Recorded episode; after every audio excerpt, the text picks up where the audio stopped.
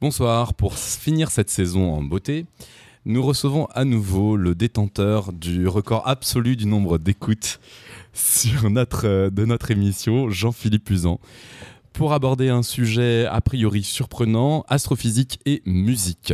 Nous sommes le mardi cinq juillet deux mille seize et c'est l'épisode deux cent soixante-sept. Bonsoir et bienvenue.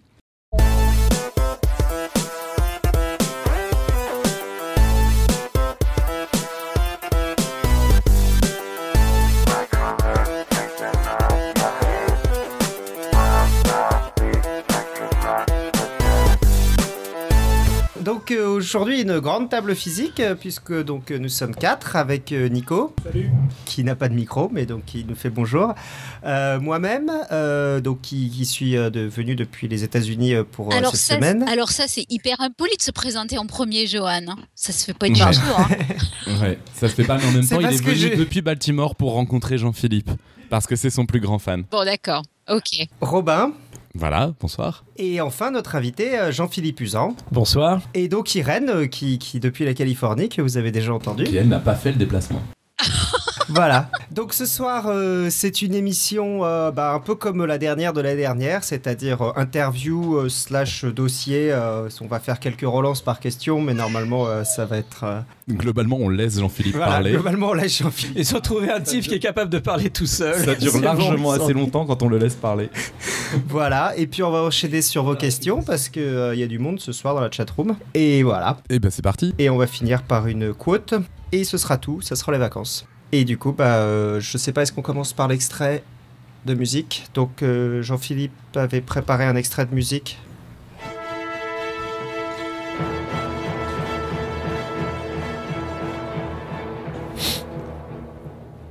Qui dure douze minutes.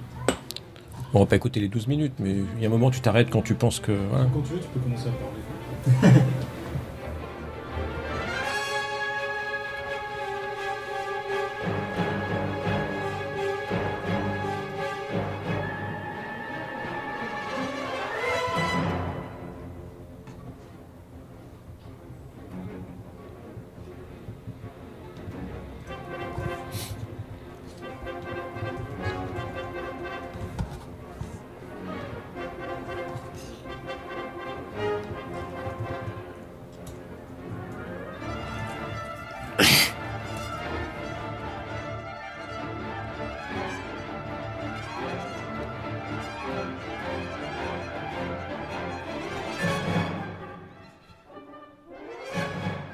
Ah, merci. Euh, bah, bonsoir à tous. Donc, c'était un petit extrait. C'est le début d'un, d'une pièce qui s'appelle Protonic Games, donc euh, les jeux de Proton, qui a été composé par euh, Fabien Waxman, donc, qui est un compositeur français, euh, un jeune compositeur français qui travaille euh, au Conservatoire de Paris. C'est un prof de, d'écriture et qui est un de mes amis avec qui j'ai beaucoup travaillé ces derniers temps. Donc, euh, on va vous parler un peu, quoi, je vais vous parler un peu de ce qu'on a fait, de projets qu'on a fait avec des étudiants et puis aussi comment est-ce qu'on en est arrivé là. Donc, c'est un petit peu ça. Comme c'est les vacances et que j'ai beaucoup travaillé euh, toute la journée, donc c'est beaucoup d'improvisation, voilà. Et, euh, et l'idée, c'est de partager des choses que, que j'aime. Donc, il y a de la science, il y a de l'astrophysique, il y a un peu de maths et il y a surtout beaucoup de musique parce que ça fait partie des choses qui sont importantes dans ma vie. Donc voilà, on va parler de choses... Euh, c'est en gros comment on fait rentrer en collision plein de choses qui n'ont rien à voir ensemble et qu'on arrive à justifier aux gens que c'est bien de les mettre ensemble, d'accord ? Donc on va essayer de faire ça et puis euh, et puis voilà. Donc je sais pas comment comment on commence. Je sais pas si vous si vous vous avez rien du tout. D'accord. Bah, bah, a priori, euh, juste de dire que tu vas regrouper toutes ces choses là, ça, ça fait déjà euh, la question quoi. C'est, voilà, c'est la question. On peut lancer par une mathématiques question rhétorique. Et musique, on a déjà fait un épisode. Qu'est-ce que tu penses des maths, de la musique, de l'astronomie ? Mathématiques et musique, on a déjà fait un épisode. Ça peut éventuellement lancer. Astrophysique et musique, à vue de nez, à part euh, à part les les, les les anciens illuminés qui voyaient l'harmonie des qui entendaient l'harmonie des sphères. Je pas bien. Voilà, on va parler de l'harmonie des sphères. Donc peut-être je vais vous faire un, je vais vous expliquer un peu comment les choses se, se sont faites parce qu'en général, dans ce genre de choses, bien sûr, on, moi j'aime la musique depuis tout petit, hein, j'en, j'en fais beaucoup. Euh, la science, la physique, l'astrophysique aussi, c'est un peu mon métier. Mais c'est pas pour ça qu'on fait les deux en même temps. Et là, il y a eu des, des, des hasards de, de, de l'histoire de la vie, en fait, qui font qu'on fait des rencontres et qu'il euh, y a des choses qui se mettent en place qu'on n'avait pas prévues. Et ça, c'est un peu l'histoire. Donc ça a commencé il y a, je crois que c'est deux mille neuf, où euh, j'avais été invité par la Fondation quatre-vingt-treize, donc qui organise pas mal de, d'activités dans les... dans des écoles élémentaires dans le, dans le quatre-vingt-treize, euh, pour faire un, une série de, d'interventions avec un compositeur qui s'appelle Eddy Ladoire autour de euh, sciences et, euh, science et arts. Donc il y avait euh, à chaque fois un scientifique et puis un artiste. Les artistes, il y avait des gens qui faisaient de la B D, il y avait euh, des peintres, il y avait des comédiens, il y avait un musicien, un compositeur. Et donc, euh, quand la Fondation quatre-vingt-treize m'a invité, je leur ai dit bah, « moi, je préférais travailler avec un compositeur parce que c'est ce qui m'intéresse et puis euh, je ne comprends pas grand-chose à, la, à l'écriture de la musique contemporaine. Donc comme ça, au moins, ça me forcera à apprendre des choses. Parce que dans ce genre de projet, bah, on, on, on donne pas mal de temps, mais c'est aussi bien de s'enrichir à des choses qu'on, qu'on aime et puis de rencontrer des gens avec qui peut-être on peut, on peut faire des choses.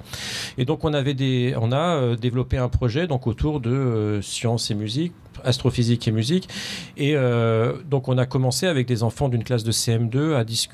Euh, bah, euh, on voit les étoiles, bah, c'est de la lumière, la différence entre la lumière, le son. Donc, il y a des similarités, il y a des différences. Et puis, euh, les, les différences entre eh bien, l'art pictural et la musique, on ne les perçoit pas de la même façon. Et puis bon, ce projet se, ce projet se développe et euh, un jour comme ça en, en discutant et en plaisantant, euh, je, je discute avec Eddy, je lui dis mais ça serait, c'est quand même bizarre parce que si l'humanité n'avait pas été née, toute l'humanité était aveugle, quelle représentation nous ferions-nous de l'univers ? Et en fait, en, en posant cette question, ça a complètement orienté le projet parce qu'en fait, on, s'est, on, on a réalisé que Euh, en faisant cette expérience de pensée de, de l'astronome aveugle, on pouvait avoir une réflexion très profonde déjà sur la notion de réalité et surtout sur la notion de ce que nous on se représente. C'est-à-dire qu'aujourd'hui, euh, la perception que j'ai du monde extérieur, je l'ai à travers mes sens. Ces sens sont des objets de mesure qui sont limités. On a cinq sens. Euh, je vois certaines couleurs. Donc, en gros, je vois un octave avec mes yeux. Et puis, euh, avec mes oreilles, c'est plutôt une dizaine d'octaves. Euh, dans, le, dans l'espace, la, c'est le vide, donc bien sûr le son ne se propage pas. Tout ce que je sais de l'univers, je le sais principalement euh, par la lumière. Bon, il y a aussi quelques particules comme les neutrinos. Et euh, voilà, j'allais venir aux ondes gravitationnelles, mais je ne voulais pas en parler tout de suite des ondes gravitationnelles. Et, et, et en fait, on est limité dans, dans l'appréhension du monde que l'on a extérieur. À partir de ce que l'on mesure, on va faire une représentation de, du monde, du monde physique et de l'univers. Il se trouve qu'avec les, les développements des progrès scientifiques, on a réussi à, à faire des, des prothèses de nos sens. On arrive à voir dans des couleurs que nous ne voyons pas, les, les ultraviolets, les infrarouges, les rayons X. On arrive à voir des petites distances avec des microscopes de plus en plus fins, avec les accélérateurs de particules. On arrive aussi à voir plus loin avec des télescopes. Bon, bref, on a, on a enrichi tous nos sens et on se rend compte qu'à à chaque fois, on découvre une réalité qui est autre que celle que nous avions représentée alors qu'on avait un accès limité Au, au monde. En particulier... On va peut-être faire une petite pause sur le spectre Vas-y. électromagnétique, donc, qui est donc le... Vas-y, je te laisse faire ça, donc, c'est voilà, bon. Donc, c'est sur, faire, c'est bien. L'ensemble de tout, donc les, là, les, les photons qui nous arrivent ont différentes énergies, et en fait, la, la partie qui, est, qui nous est accessible à l'œil humain est extrêmement réduite, et euh, depuis le dix-neuvième siècle, enfin peut-être même avant le dix-neuvième siècle, on a commencé à étendre, on s'est aperçu qu'il y avait des photons ultraviolets, infrarouges, et cetera. On a étendu, on a étendu, et donc, on, donc maintenant, on a accès à la, une grosse partie partie du spectre électromagnétique grâce à nos instruments, et l'univers n'a pas du tout les mêmes, euh, les mêmes objets et les mêmes couleurs et les mêmes euh, int- zones d'intérêt en fonction de la, des longueurs d'onde auxquelles on observe, des énergies auxquelles on observe. Voilà, exactement, parce que chaque type de photon, chaque type d'énergie correspond à des processus physiques différents, et donc en regardant dans différentes couleurs, on révèle des processus physiques qui, ont, qui sont dominants dans certaines couleurs et qui ne le sont pas dans d'autres, et donc euh, des images complémentaires du phénomène. Donc ça, ça, ça enrichit notre notion de la réalité, et on se rend compte que euh, bah, à chaque fois, elle nous surprend, c'est-à-dire qu'elle n'est jamais comme on avait prévu euh, qu'elle est. C'est-à-dire que bah, des choses toutes bêtes, par exemple, si je prends une, voilà, j'ai une table ici, euh, bah, je la touche avec mes doigts, euh, bah, cette table est lisse, elle est dure. Euh, je la regarde au microscope électronique, euh, c'est complètement rugueux, euh, c'est surtout du vide et pas, et pas du plein. Et donc, euh, l'image, la représentation qu'on va faire à partir de, de ces objets de mesure, de ces extensions de nos sens, nous révèle une réalité qui est différente de la réalité manifeste. Et ça, c'est intéressant, surtout quand on travaille avec des enfants, parce que ça montre la grande limite de la, finalement, de la, de la diffusion des connaissances. C'est-à-dire qu'on va s'adresser à des gens qui n'ont finalement pas assez de connaissances. On doit s'exprimer avec des mots qui sont chargés de sens et qui sont liés finalement à, à, à, à cette vision manifeste que l'on a du monde, puisque euh, le langage s'est développé au cours de, la, de l'évolution de l'humanité de cette humanité qui interagissait avec le monde à, à, à son échelle, et donc on n'a pas eu le temps de développer vraiment des mots, des concepts qui se sont diffusés. Peut-être que dans plusieurs siècles, les gens parleront quantique euh, comme aujourd'hui nous parlons, euh, je sais pas, comme l'autre parle football, ou quoi, quoi que football c'est compliqué, on n'y comprend rien du tout, mais bref. Il y a, il y a des exemples effectivement de notions euh, complexes comme ça qui sont passées, euh, je pense aux probabilités, où c'est un, un dans une très petite mesure, mais il y a quand même du vocabulaire et des notions qui sont passées dans le langage courant. Exactement, mais donc ça c'est une des grandes Des, je veux dire des, des missions de la vulgarisation, autre le, de parler de la connaissance, c'est de parler, de bien faire comprendre les mots et de se rendre compte que parfois, eh bien, il y a des choses qui peuvent paraître contradictoires ou absurdes si on donne aux mots leur sens premier et qu'on oublie qu'il y a un nouveau sens qui se rajoute au sens préexistant. Donc quand on travaillait avec des enfants, c'était intéressant parce que ça nous permettait de questionner en fait euh, presque, presque tout. Donc c'est parti comme ça, et donc tu parlais ensuite des ondes gravitationnelles, et ça c'est merveilleux parce que les ondes gravitationnelles, ça correspond à un sens que nous n'avons pas. Voilà, nous n'avons pas des bras assez grands pour pouvoir détecter les ondes gravitationnelles. Et donc, nous étions jusqu'à, euh, jusqu'à, voilà, jusqu'à il y a six mois, nous étions aveugles en ondes gravitationnelles. Et là, on vient d'ouvrir un nouveau sens. Et c'est ça qui est extraordinaire. Et donc, on peut euh, retrouver cette expérience de l'astronome aveugle en se disant que voilà, on est en train de découvrir un nouvel univers euh, en ondes gravitationnelles. Et peut-être qu'on euh, va découvrir encore des phénomènes qui nous, sont, qui nous ont échappé avec euh, l'observation électromagnétique du monde. Alors, la question a peut-être très peu d'intérêt, mais euh, avec les ondes gravitationnelles, on a beaucoup parlé de, d'écouter l'univers, alors qu'avant, on faisait que le regarder. Justement, est-ce qu'on écoute ou est-ce qu'on regarde les ondes gravitationnelles, ou est-ce que ça a peu d'intérêt comme question ? Et moi, je dirais qu'il faudrait un nouveau mot. Et moi, j'écoute avec mes oreilles et puis euh, je vois avec mes yeux, parce que c'est le sens premier. Après, euh, on peut prendre le sens voir au sens général, c'est-à-dire interagir avec le monde extérieur. Dans ce cas-là, euh, on, va, on voit les ondes gravitationnelles. Tout ce qu'on a entendu à la télé, on a, les gens ont fait écouter le signal d'onde gravitationnelle, ça c'est une, euh, c'est une transposition. C'est-à-dire qu'on a amené un signal qui n'est pas dans, dans le domaine électromagnétique, dans le domaine électromagnétique. Ce qui est exactement le cas de ce qui se passe quand on écoute la radio.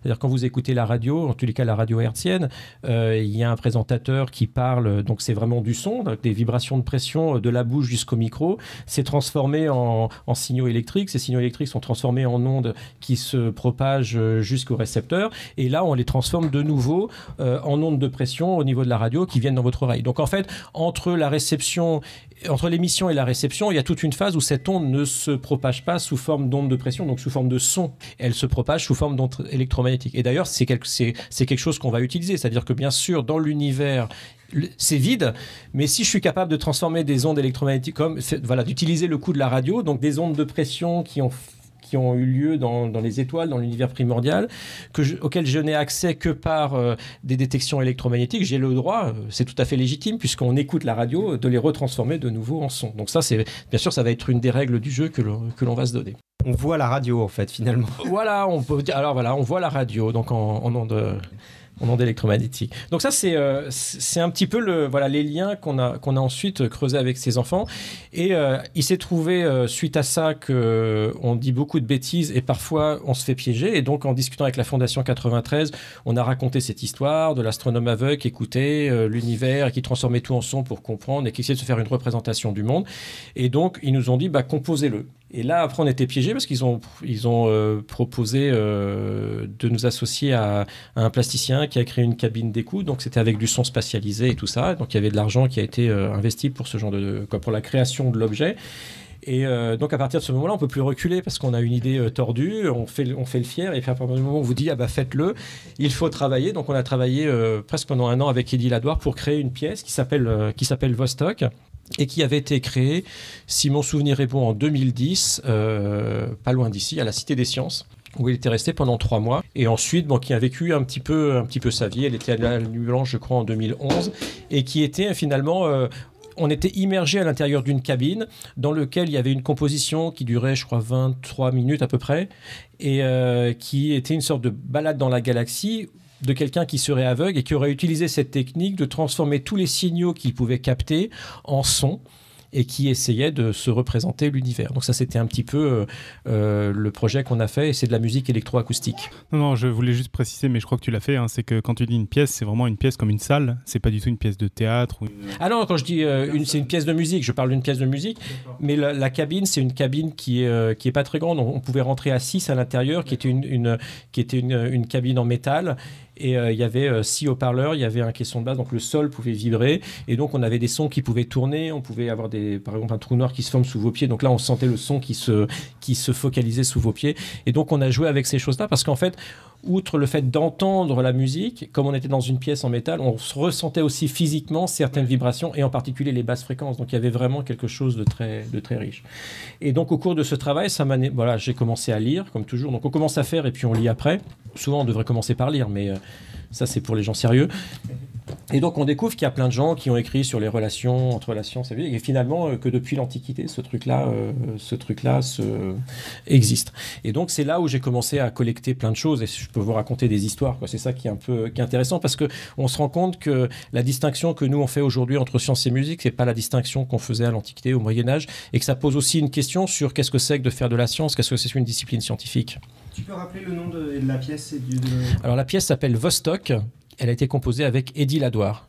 Eddy Ladoire. On peut peut-être mettre un... Si tu mets un lien sur la joie, il y a, il y a quelque chose. Il doit y avoir une description du projet. On, je ne sais pas si on peut l'écouter, mais vous, voilà, on peut sinon... Ah, sur ta page, là. Ouais. Alors, comme souvent, euh, on, est tout, on a tous grandi plus ou moins dans, dans le beau système français, tout ça. Donc, on apprend à faire des belles rédactions. Je ne sais pas si vous vous rappelez, quand vous étiez plus jeune, quand on veut commencer un truc, le, la bonne façon de commencer pour que le prof soit content, c'est de commencer par une bonne vieille citation grecque ou latine, quoi. Parce que là, ça justifie tout, d'accord.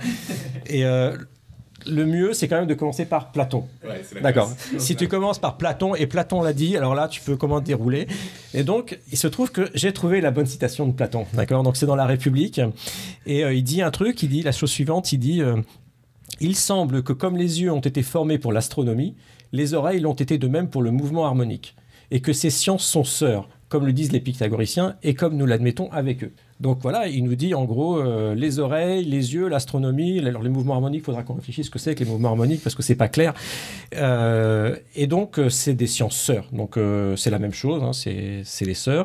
Et puis en plus on nous donne le, tout le plan de la disserte, c'est-à-dire euh, voilà, euh, les disent les, les pythagoriciens, donc il faut aller voir les pythagoriciens, il faut comprendre ce que c'est que ces mouvements harmoniques, et puis euh, quel lien avec l'astronomie, et puis une fois qu'on est là, on va dérouler, et puis on, peut, on va pouvoir trouver aussi que cette tradition qui commence finalement à Pythagore, peut-être avant, mais en tous les cas que l'on, qui est documentée à partir de, ou disons qui est transformée sous forme de légende à partir de Pythagore, elle va, euh, elle, elle va traverser toute l'histoire de la pensée jusqu'à aujourd'hui. Et qu'aujourd'hui, on a encore des, des, des compositeurs qui se raccrochent à ce genre de, à ce genre de tradition. Donc, ça veut dire que c'est une façon d'aborder à la fois la science et la musique de, sous un angle différent, et puis de, de découvrir des morceaux qu'on n'écouterait peut-être pas euh, autrement.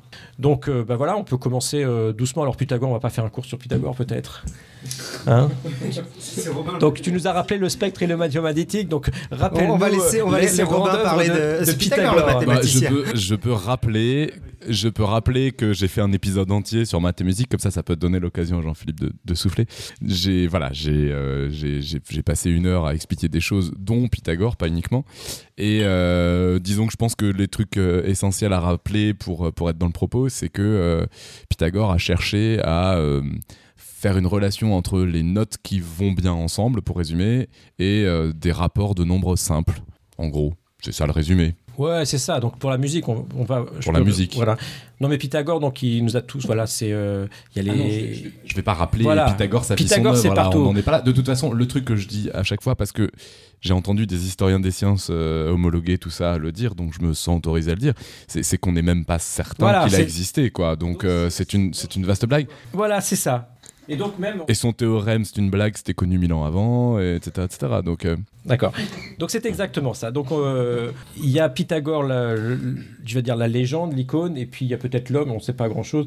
Et puis sur les choses qui peuvent. Alors par exemple, tu, tu parlais du théorème, savoir s'il l'a vrai, quoi. Voilà, est-ce que c'était connu avant, est-ce que c'est une légende. Il y a des trucs marrants. Par exemple, on dit que c'était une sorte d'ascète, hein, qu'il. Euh, qu'il se bala... que il offrait en général aux dieux des gâteaux de miel, de l'encens, des chants, tout ça.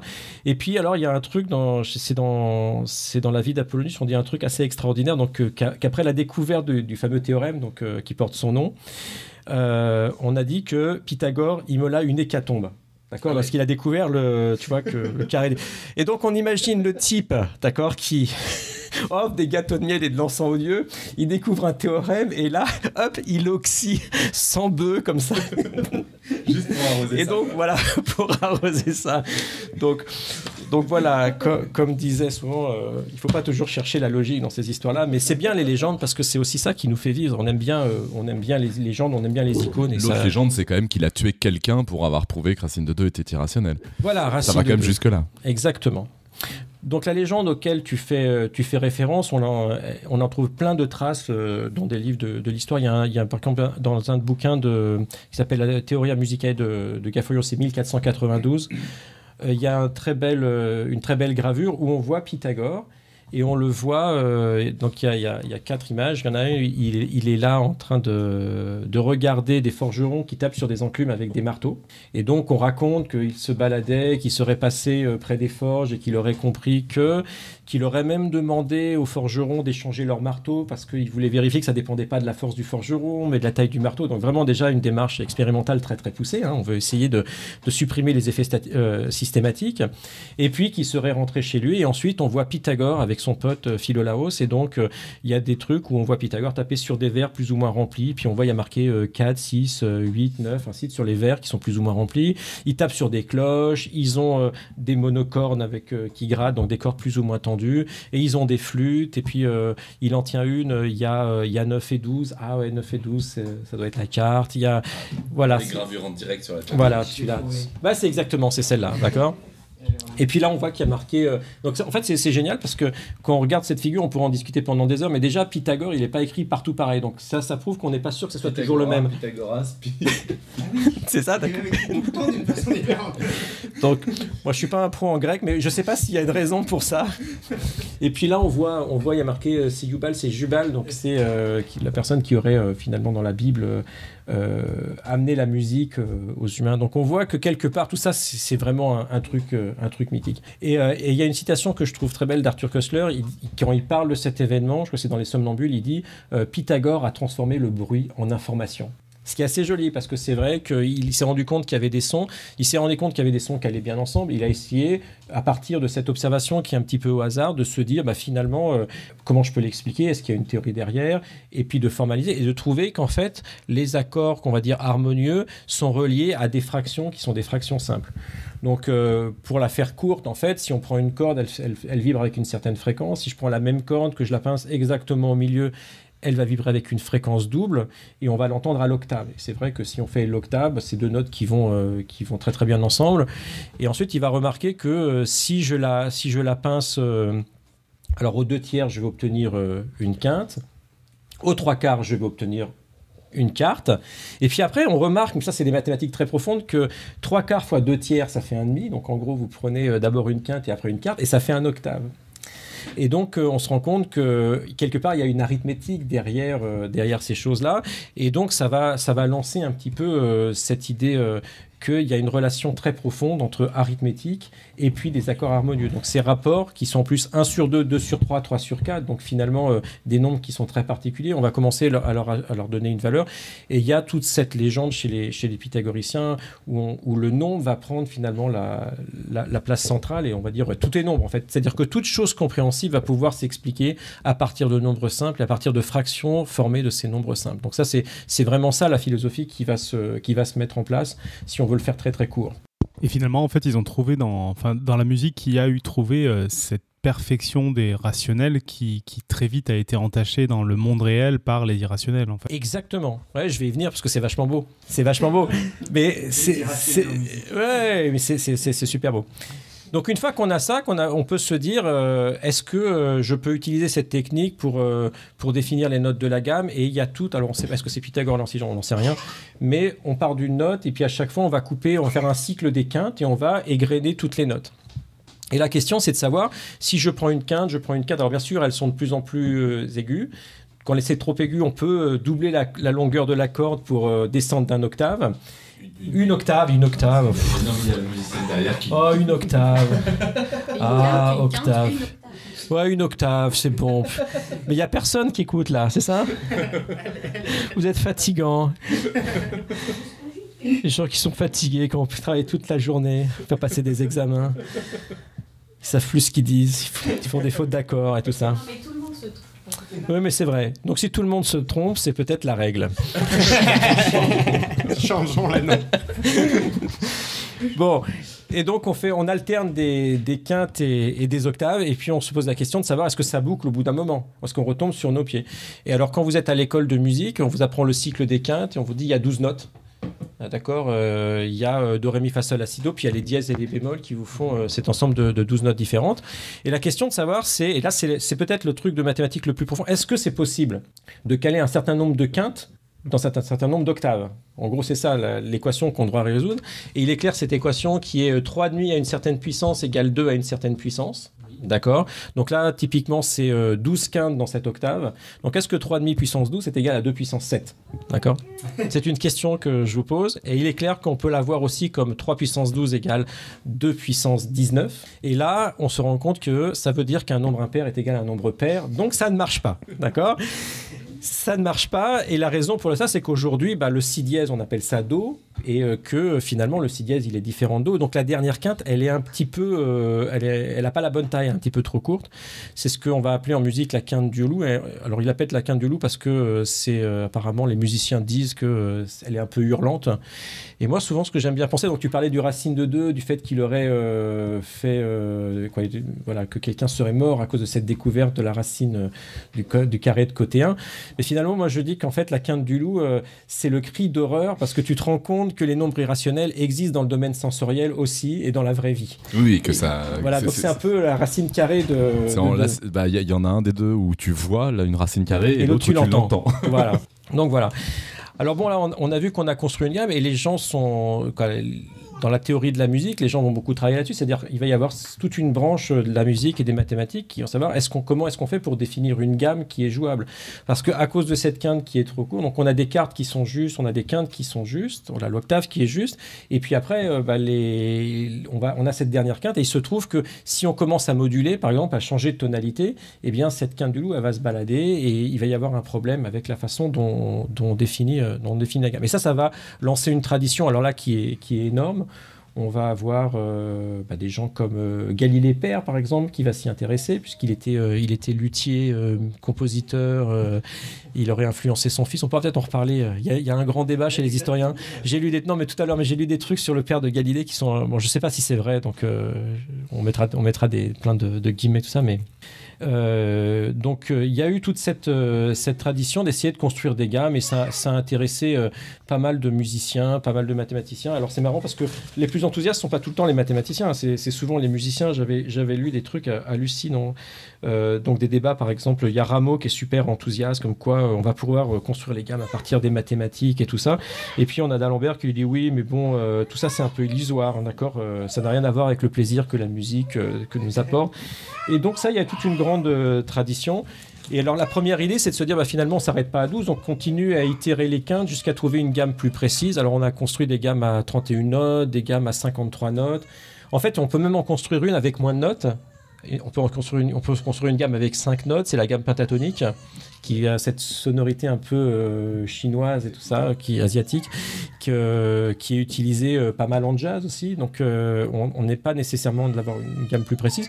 Mais là, de toute façon, euh, on se rend vite compte que si on commence à avoir cinquante-trois notes ou plus pour avoir une précision euh, plus grande sur le cycle des notes, premièrement, ça devient un, un peu injouable, parce qu'il faut imaginer un piano où entre les deux dos, il y a cinquante-trois notes ou trente et une notes.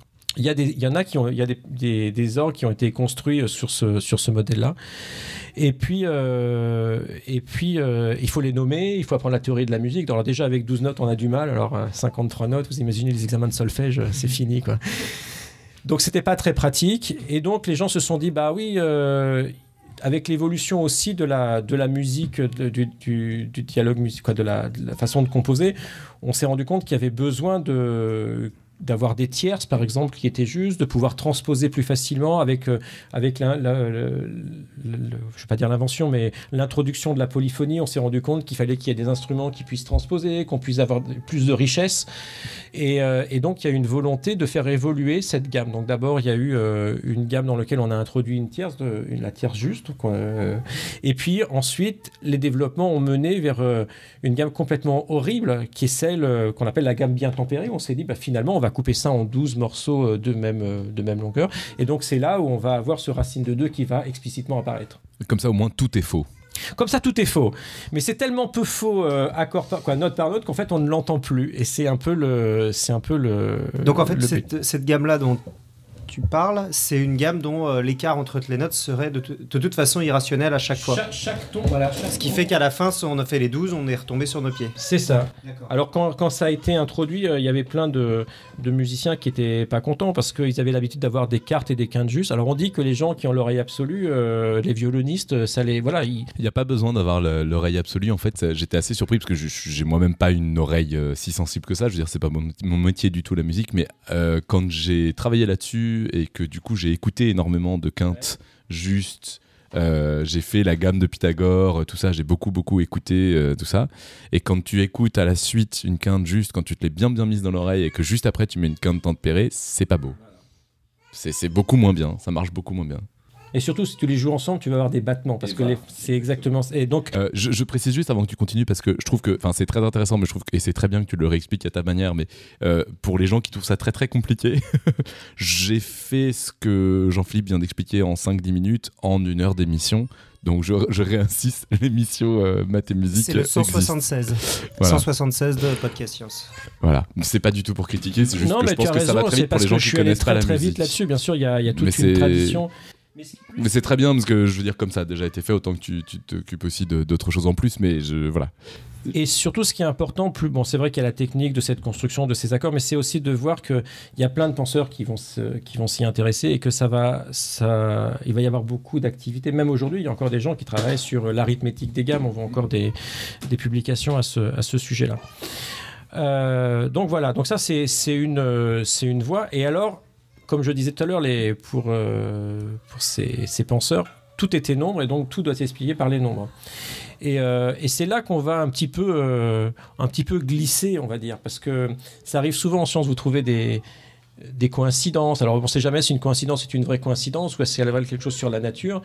Et, euh, et bien sûr, il fallait... Euh, donc on expliquait le son à partir euh, des fractions, mais d'un autre côté, on observait aussi le ciel et on avait euh, les, les périodicités des astres errants, ce, qui, ce qu'on va appeler les planètes, euh, et il, on s'est dit, il fallait comprendre leur mouvement. Et donc là, il y a eu, euh, il y a eu un saut qui a donné naissance à, à cette tradition dont, euh, auquel tu faisais allusion tout à l'heure, qui est euh, l'harmonie du cosmos.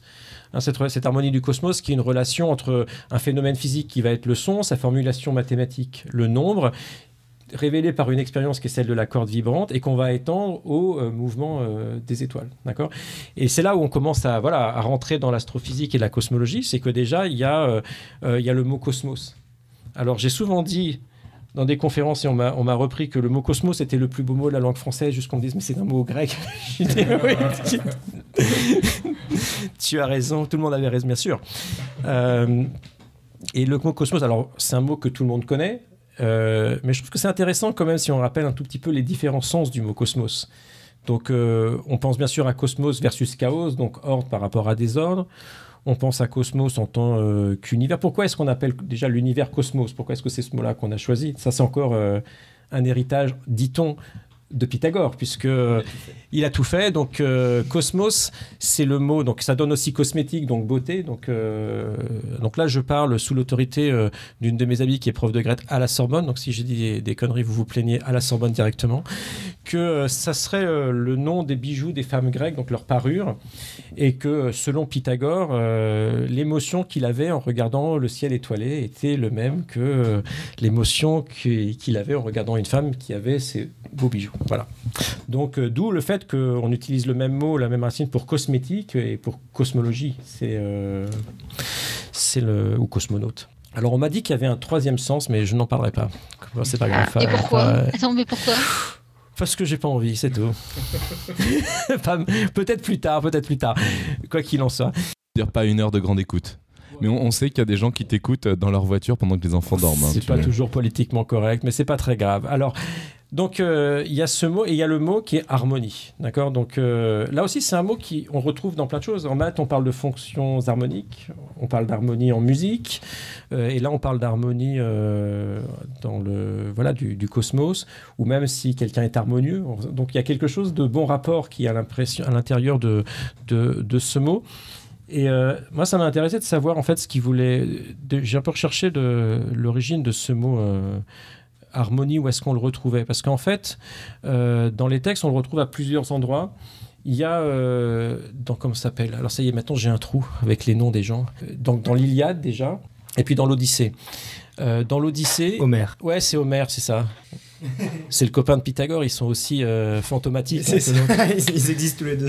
Non, mais ce soir, c'est une, c'est une émission sur les fantômes, en fait. C'est ça, je pense que vous n'avez pas comprise. Et euh, donc, on rac- on, euh, il utilise le mot euh, harmoniser quand euh, Ulysse euh, construit son radeau. Donc, il a des rondins de bois et il utilise, et t- il les attache ensemble. Et quand il attache les rondins ensemble, euh, voilà, c'est harmoniser. Donc il est fait tenir ensemble. Mais moi j'aime bien de, ce que j'aime bien moi quand je lis euh, l'Iliade et l'Odyssée, c'est qu'il y a souvent des, des adjectifs oui d'ordre ou de, enfin il y a une, quand il voit de l'eau c'est de la belle eau, quand il voit un, quand il voit un bateau, oui un bateau c'est un bateau ordonné. Il y a une idée de ouais, beauté de, de ce qui, enfin de, on remarque la beauté toujours de, moi, bon, ça me plaît aussi d'Homère ça. Ouais, on, re, on, re, on remarque toujours la beauté, non? Quand mais on la fait pas, for- on la fait pas forcément remarquer, c'est ça. Et, euh, et puis le deuxième endroit où il utilise le mot, c'est, euh, c'est, euh, c'est, dans, c'est dans l'Iliade, c'est au moment où euh, il y a Hector et Achille, là, ils, vont se, ils vont se battre, et euh, Hector propose à, à Achille un accord, il utilise le mot harmonie, donc trouver un accord, trouver une entente euh, avant leur combat. Et, euh, et puis en fait, dans plein d'endroits, on trouve cette idée que bah, harmoniser, c'est mettre ensemble. Et donc, en fait, on va naître cette image de cet univers avec euh, ces planètes qui peut-être émettraient des sons et que ce qui tient, là, ce qui tient l'univers ordonné, c'est finalement cette harmonie. C'est quelque chose qu'on rajoute qui permet de tenir les choses ensemble et que l'univers là, doit être harmonisé pour que le cosmos continue à exister. Donc, il y a un petit peu euh, cette image qui va se développer et surtout l'idée de se, d'imaginer le cosmos. Donc, ce qu'on appelle cosmos à l'époque, c'est vraiment le système solaire euh, aujourd'hui. Et donc, que chaque planète pourrait être vue euh, de façon onirique au moins, comme les cordes d'une lyre et qui, qui jouent de la musique. Donc euh, il va y avoir euh, toute une, euh, tous des développements autour de cette harmonique du cosmos. On retrouve ça alors là euh, chez, euh, chez des, des, des milliers d'auteurs, quoi. Il y a, euh, voilà, si vous lisez le, le Timée de Platon, il va s'enthousiasmer, il va reprendre ça. Euh, Aristote euh, va dire ouais, bon c'est vrai, mais tout ça c'est, c'est onirique. Cicéron le reprend par exemple dans le Songe de Scipion, il fait tout, un, tout des développements sur le sujet. Et puis les gens, il y a des débats mais sans fin de savoir euh, est-ce que les planètes font de la musique, euh, comment émettent des sons, comment est-ce qu'elles émettent ces sons, euh, pourquoi est-ce qu'on les entend pas, euh, est-ce que c'est vrai que le maître, c'est-à-dire Pythagore, lui les entendait alors que nous nous ne les entendons pas. Et je vous en passe et je vous en ouais, passe. Lui, c'était Chuck Norris quoi. Et c'est ça exactement. Mais c'est génial parce que quand on reprend ces textes, mais c'est, c'est merveilleux quoi. C'est merveilleux parce que c'est une preuve de d'imagination qui est euh, qui est grandissante. Et donc il y a il y a cette musique qui est là. Et comme elle est reliée à ces, finalement à la, à la théorie des nombres, des nombres, des fractions, euh, elle va avoir un statut de, de théorie scientifique. Et euh, à l'époque où euh, donc cette tradition va être transmise euh, au monde, euh, au monde latin, en particulier par euh, par Boëcius, quoi, Boès, et il va formaliser en fait ce qu'on va appeler euh, le quadrivium, c'est-à-dire l'enseignement des disciplines scientifiques. Et donc dans ces disciplines, euh, il va y avoir euh, l'arithmétique, la géométrie, l'astronomie et la musique. Et en fait, toute personne jusque euh, finalement la fin du Moyen Âge qui, en, qui apprend la science, quoi, qui est voilà, qui, qui fait des études de science, apprend ces quatre euh, disciplines. Et euh, c'est ce que euh, c'est ce que Platon appelle dans, dans, dans les dans le Timée en fait les, les quatre mathemata, donc les, les choses que le, qui sont dignes d'être apprises. Et ça va donc fonder le socle de, tout, euh, de toute l'éducation. D'ailleurs, il utilise aussi le mot « rythmé » comme euh, synonyme euh, d'éduquer. D'accord, donc voilà, tout ça, on voit que quelque part, il y a, euh, il, c'est intime en fait, c'est pas juste une analogie, c'est vraiment intime, c'est très profond. Et, euh, et en fait, la vision dont c'est conceptualisé dans, le, dans ce quadrivium, dans cet enseignement, c'est qu'on a les mathématiques, on a deux types de mathématiques, les mathématiques discrètes et les mathématiques continues. Et dans les discrètes, il y a les mathématiques discrètes et absolues, c'est... Le, l'arithmétique. L'arithmétique, exactement. Les mathématiques discrètes et relatives. La musique. Exact, deux sur deux. Les mathématiques continues et statiques. Continue et statique, la géométrie. Et continue et, et dynamique. dynamique. L'astronomie. Voilà. Yes. Voilà donc, je connaissais pas. Je voilà. promets, je connaissais pas. Donc voilà, c'est assez logique. Et donc ça... Euh, ça c'est fait l'enseignement. Beaucoup penser à du Kant. C'est, c'est, c'est du Kant avant l'heure, non les, ah, Je, euh, je me souviens plus bien de Kant, mais il y a des trucs comme ça. Mais cette volonté de classer tout, là, ça ressemble à un truc de matheux, ça. Tout est mathématique avec des petites variations. C'est ça. Et donc, ça, c'est quelque chose qu'il faut garder à l'esprit. C'est-à-dire que, en fait, tout penseur euh, du Moyen-Âge connaissait euh, les quatre disciplines. Et donc, euh, on a des, quand, quand on lit Kepler, on, on peut, il y a beaucoup de gens qui disent, oui, Kepler, euh, euh, il y a un moment, il, fait des, voilà, il, il va avoir, euh, dans, dans, son, dans, dans l'harmonie du monde, il va, il va avoir euh, des trucs sur les polyèdres réguliers, sur le mouvement des planètes, et puis à la fin, ça finit euh, par euh, l'harmonie des orbites planétaires, et donc les gens disent, c'est un peu ésotérique, mais en fait, je, pour moi, j'ai pas l'impression que ça soit ésotérique, c'est-à-dire que ça, c'est vu d'aujourd'hui avec une vision très contemporaine de la division entre ce qu'est la science et la musique, mais qu'à l'époque, en fait, il euh, n'y avait pas, cette, ces distinctions ne se faisaient pas. C'est-à-dire que pour eux, ça faisait partie du... Puis je du trouve que tout. Ça rejoint complètement ce que tu disais sur qu'est-ce que la science, tout ça. Et finalement, on recherche des modèles, on recherche des régularités. J'avais aussi parlé de, de Kepler euh, dans, un autre, euh, dans un autre cadre, mais enfin, un podcast science. Je trouve que c'est, un, c'est, un, c'est une histoire hyper intéressante parce que finalement, euh, on, on cherche à rattacher ce qu'on observe à des modèles simples qu'on connaît. Donc euh, finalement aller chercher les cinq polyèdres réguliers euh, pour ce qui est de décrire la matière autour de nous, manque de peau, ils avaient que quatre éléments mais ils ont quand même essayé, ou euh, avec les planètes, euh, là ça tombait bien, ça, ça, ça collait bien avec le, le nombre de planètes qu'on connaissait, c'est, c'est relativement naturel et finalement euh, assez proche de ce que la science continue à faire, même si euh, c'est avec des, d'autres modèles que, que ce qu'on le fait. Mais... Voilà. Je, je crois qu'il y a quand même un truc différent aussi, c'est qu'à l'époque ils ne pensaient pas que c'était un modèle, ils pensaient que le monde était mathématique, non ? Je sais pas. Alors que maintenant, on pense bah, trouver une approximation, mat- un modèle mathématique. Euh, maintenant, il euh, y a beaucoup de gens qui sont dans la science, qui sont quand même assez convaincus que ce qu'ils racontent... Enfin, j'ai l'impression, hein, j'ai, j'ai l'impression qu'il y a un certain nombre de scientifiques... Je me fais peut-être euh, des idées, mais j'ai l'impression qu'il y a un certain nombre de scientifiques qui ont du mal à faire la distinction entre ce qu'ils racontent et la réalité, quand même.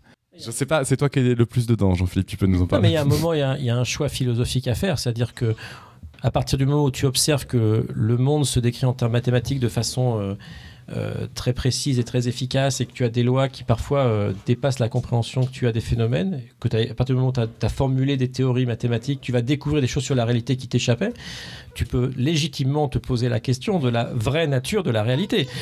Et moi je pense, alors bon, ça, ça dépasse euh, le truc de ce soir, mais euh, qu'on peut défendre euh, de façon assez, assez sérieuse le fait qu'on est euh, vraiment platonicien au sens profond du terme. Et, et donc, d'après, donc d'après, d'après ça, enfin je sais que c'est pas le sujet, mais comme ça, c'est un sujet qui me passionne, euh, d'après toi, ça voudrait dire qu'on pourrait d'une certaine manière un jour atteindre le modèle du monde ? Eh bien, je ne pense pas non plus. Je pense que c'est pas incompatible. Donc là, je vais pas ah, parler maintenant. Ah d'accord, ok. Donc euh, on, c'est, on c'est, c'est, c'est l'année prochaine. On, on reviendra. En donc, juillet pour ceux prochain. Qui s'intéressent, il doit y avoir quelque part sur YouTube une conférence que j'avais faite euh, au Festival de Florence. J'en profite pour faire de la pub. Donc cette année, Festival de Florence, du six au douze août, dans le Gers. Mais oui, on avait déjà parlé l'année dernière. Mais oui, parce que c'est quand même là qu'on va passer une partie du mois d'août. Et donc, euh, on ouvre le six avec le Marathon des Sciences. Hein, c'est toujours un thème et euh, douze conférences, euh, midi, minuit. Sur, euh, sur ce sujet, sur un sujet donné. Cette année, c'est quoi le sujet ? C'est ordre et désordre. Et puis ensuite, euh, des tonnes de, de conférences chaque jour. Et, euh, et donc, il y a Roger, salut Roger, qui sera, qui sera là euh, cette année. C'est la première fois qu'il vient. Il y aura nos amis du kangourou qui sont là pour faire des choses. Et euh, le kangourou euh, des mathématiques. Le kangourou des mathématiques. D'accord. Pour ceux qui ne connaissent pas, euh, c'est, c'est, c'est que vous avez réussi à passer à côté. C'est un concours qui existe à, à peu près à tout niveau et dans plein de pays euh, de mathématiques. Donc regardez euh, voilà, sur Festival de Florence, F L E U, hein, c'est pas Florence en Italie, c'est Florence F L E U, R A N C E, dans le Gers, et vous allez trouver, il y a un programme extraordinaire. Donc si vous aimez les sciences que, voilà, et que vous aimez le melon et le foie gras, alors c'est encore mieux. Dans ce cas-là, c'est exactement l'endroit où vous devez aller pendant cet été. Euh, et donc j'avais fait une conférence, je crois, il y a deux ou trois ans sur l'émergence de la complexité, et en particulier euh, sur cette distinction entre euh, la, la, cette question que tu posais entre... Euh, Et c'est en ligne. Et c'est en ligne, ouais. Ok, bon, euh... je vais encore perdre une heure ou deux à te regarder, à t'écouter, c'est, c'est pénible. Donc voilà, je sais plus où on en était, mais c'est pas grave, c'est comme ça. Donc on parlait, ah oui, on parlait de Kepler. Est-ce que et donc on parlait de cette idée que finalement la distinction que nous faisons aujourd'hui entre euh, voilà maths et musique euh, ou science et musique, elle se faisait pas pour beaucoup de ces penseurs. Et d'ailleurs, on, on rencontre des gens qui ont des arguments assez hallucinants. Par exemple, il y a, y a un bouquin que j'ai relu récemment, quoi que j'ai lu, pas relu, que j'ai lu parce que je le connaissais pas euh, récemment, qui est La théorie du ciel de donc du, de Nicolas Oresme.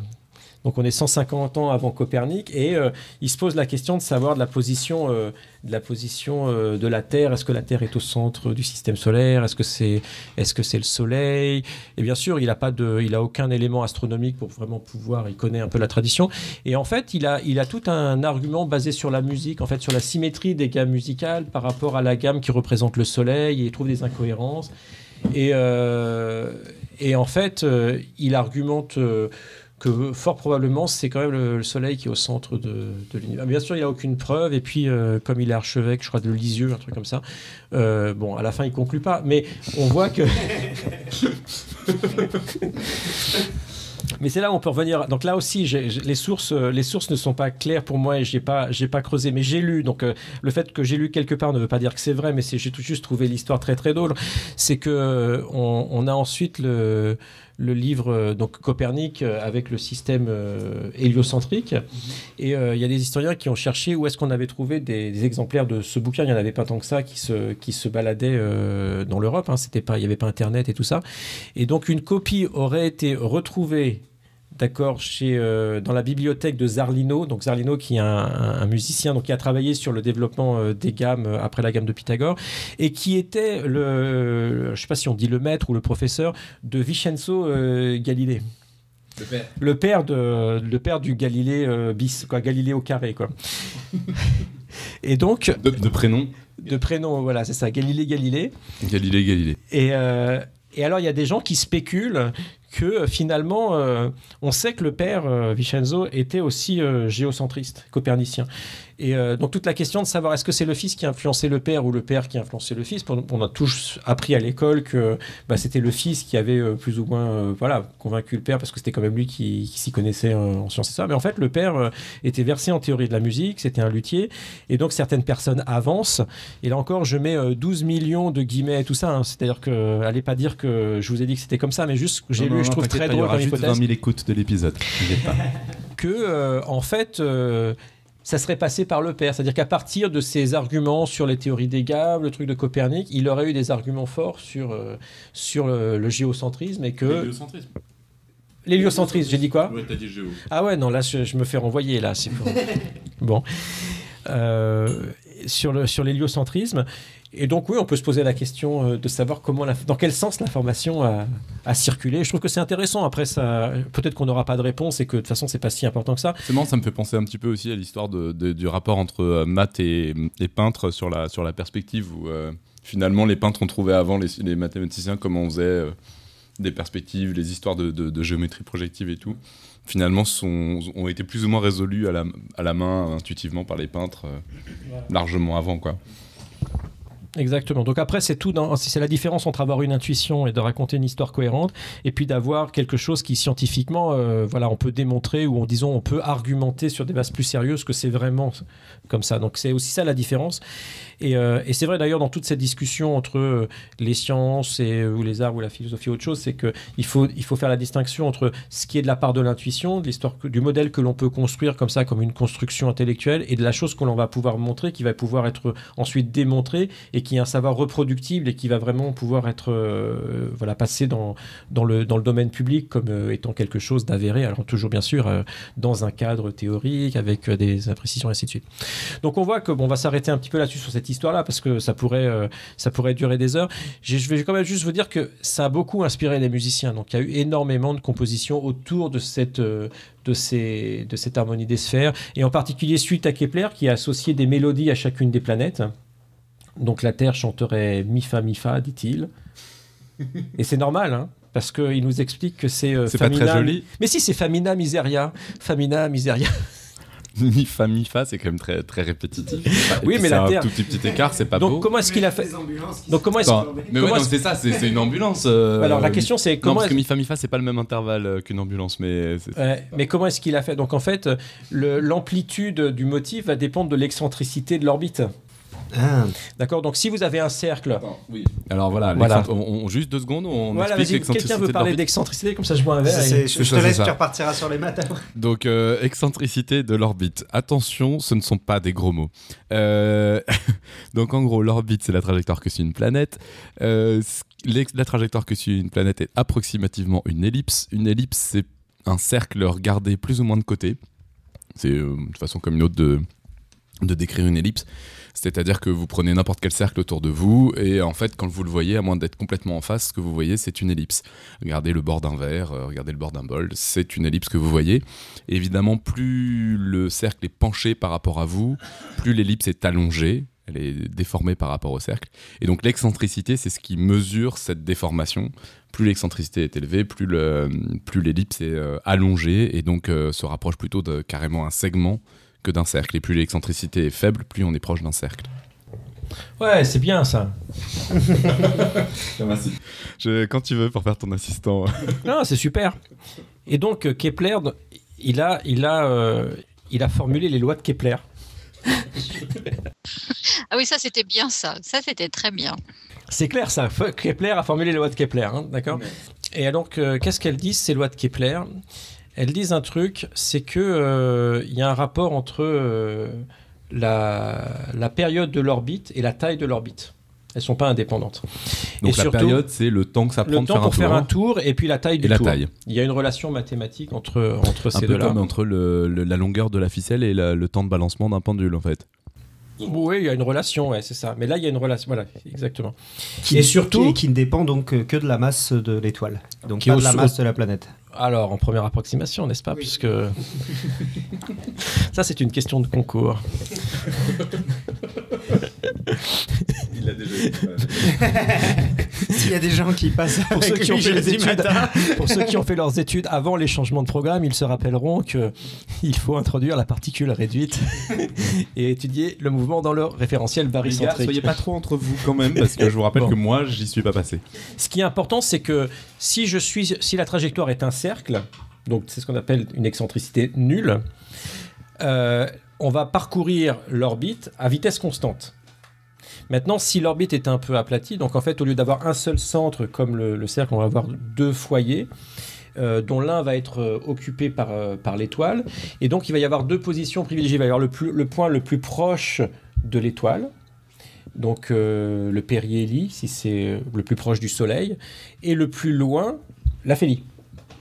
Et alors, ce, qu'on, ce qu'il a, il a formulé une loi qu'on appelle les lois des airs, c'est-à-dire que l'aire de l'orbite balayée, En un, en un temps donné est constante, ce qui veut dire que, si, que la planète va plus rapidement quand elle est proche du Soleil que quand elle est loin. D'accord ? Et donc, ça veut dire que je peux imaginer mon ellipse et puis localement, je peux mettre des cercles. En fait, un cercle qui aurait la taille du plus grand cercle et du plus petit cercle qui sont parcourus à des vitesses différentes. Et si maintenant j'associe...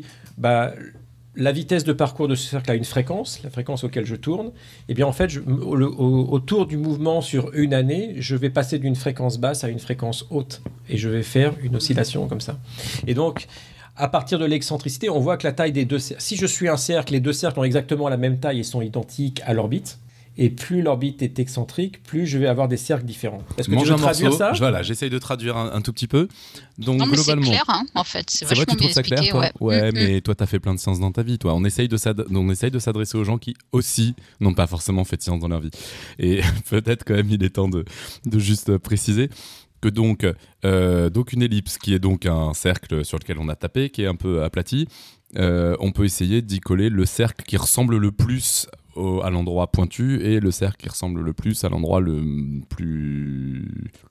Comment on peut dire ? Le moins... Le plus plat, le, le, moins, le moins courbé. Euh, pour essayer, de, pour essayer de, de s'en approcher le mieux à ces deux endroits. Et, euh, et donc, comme euh, ce que disent les lois de Kepler, si j'ai bien compris, parce que alors ça, je suis très très mauvais pour euh, les lois de Kepler, je connais pas. Ça dit qu'en gros, plus le cercle est grand, plus ça va vite. Non, plus ça va lentement. Plus ça va lentement, pardon, excuse-moi. Non, mais quand, moi, j'y connais rien, hein, donc il faut, faut vraiment me surveiller hein, de, près, de très près. Donc, plus le cercle est grand, plus ça va lentement, pardon, c'est le contraire.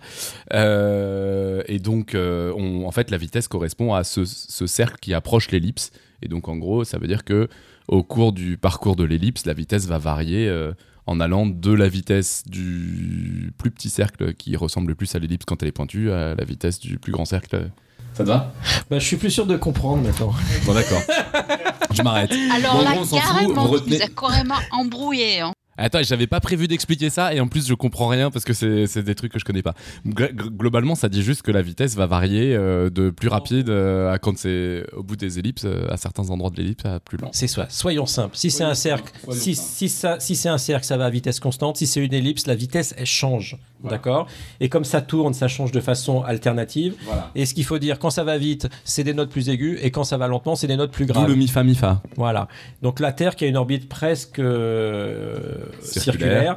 C'est mi fa mi fa parce que ça bouge presque pas, voilà. Parce que mi fa c'est des notes très proches voilà. de l'autre. Et donc ça ça a été utilisé par plein de gens. Il y a eu des, des compositions au Moyen-Âge sur ces idées là. Alors il y a un truc j'ai sorti, euh, je t'ai donné la, le morceau là. Alors on va pas l'écouter parce que lui aussi il fait euh, il fait vingt-trois minutes.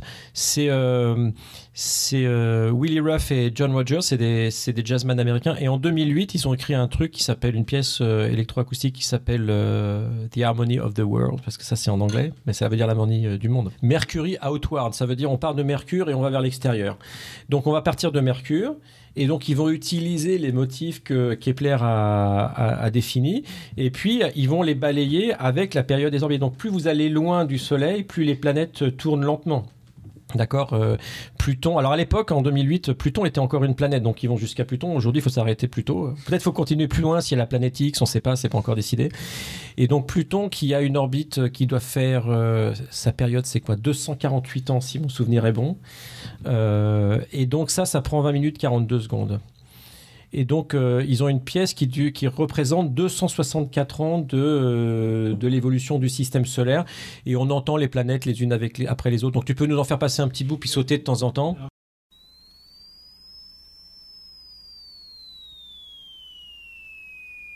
Vous avez, vous avez ces sons qui oscillent. Et ces sons qui oscillent, on ima- voilà, faut imaginer. Donc là, c'est des Mercure, alors, tu dis ? Je sais, t'as commencé complètement au début ? Vous vous rappelez que je vous ai parlé euh, de l'avance du périhélium de Mercure euh... l'année dernière, là, pour le test de la relativité générale. Une planète extraordinaire, Mercure. Et alors là, le deuxième son. Alors Vénus, c'est quasi. C'est, c'est Vénus. C'est presque, voilà, c'est une note constante parce qu'elle est quasi euh, circulaire. Ah, c'est ça, Vénus. Ça, ça change pas.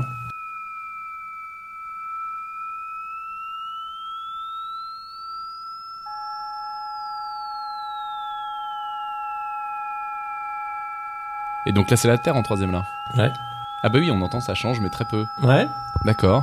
Et après, on va, on va voir Mars qui va, qui va rentrer. Donc ça monte et ça descend avec une amplitude différente, mais de façon plus en plus longue, parce que le, plus on va loin, plus leur, le, la période de l'orbite est longue. Ouais, Mars, ça change pas des masses non plus. Non.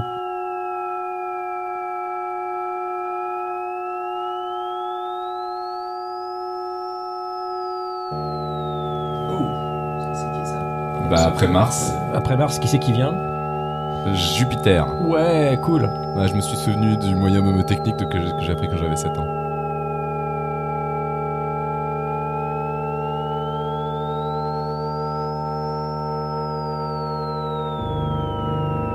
Oh là. Ouais.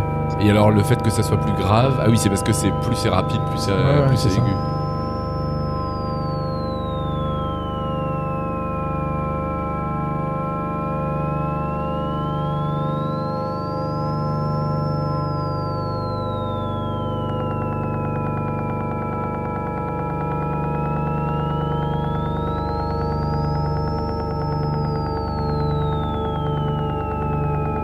Non, mais c'est bien, c'est bien. Non, non, si, si, ça me plaît beaucoup. Ça dure, ça dure euh, longtemps. On peut, mais ça, c'est un truc, faut s'allonger, l'écouter dans le noir tranquillement et puis se laisser planer. Quoi. C'est un truc, euh, c'est bien. Oui, c'est, c'est, c'est. Il y a des gens qui n'aiment pas, mais c'est pas grave hein, si vous n'aimez pas. C'est, c'est, c'est une expérience par là. Voilà, il y a plein de musiques qu'on va écouter, euh, vous n'aimez pas, mais c'est pas grave. Plein de gens n'aiment pas, mais c'est, c'est pas important. Euh... Non non moi je trouve ça euh, ce qui est bien c'est que enfin c'est c'est bien de savoir ce que c'est quand même quoi. Voilà. Ça change l'écoute. Exactement, ça change l'écoute. Alors nous on s'était avec Eddy Lador, on s'était amusé donc on valait on fallait pas on pouvait pas refaire la même chose, d'accord parce que ça a déjà été fait. Donc on a on a quand même pris les planètes les étoiles pardon euh, qui orbitent autour du centre galactique. Donc on a le sur, le trou noir supermassif et donc là euh, elles ont des orbites beaucoup plus elliptiques et donc ça donne des motifs euh, beaucoup plus riches et donc on s'était amusé à, à faire un petit peu ces choses-là avec, euh, avec les étoiles de, qui tournent autour de S G R A étoiles. Non, mais ce qui me plaît vachement, c'est que c'est vraiment très, très, très dans ce qu'on fait. C'est, c'est pour la radio et ça explique des trucs de science, quoi. La vulgarisation ouais, musicale. Alors ouais, avant, tu, tu, dans mon fichier, tu as trouvé, euh, tu as trouvé Camelot. D'accord. Alors Camelot, j'adore. Bon, on aime tous Camelot, on aime tous Alexandre Astier, que l'on remercie une fois de plus d'avoir fait la voix off du film sur la, sur la, sur la relativité générale de l'I H P. Donc il a fait, il a fait la voix off d'un, d'un film fait par l'I H P. Oui, le film Einstein et la relativité euh, générale qui était, euh, qui avait été diffusé l'année dernière sur. Euh... Non, ça y est, j'ai oublié le nom de cette télévision. Je suis nul. Bref, et donc euh... et d'ailleurs qui sera diffusé au Festival de Florence euh, dans un cinéma.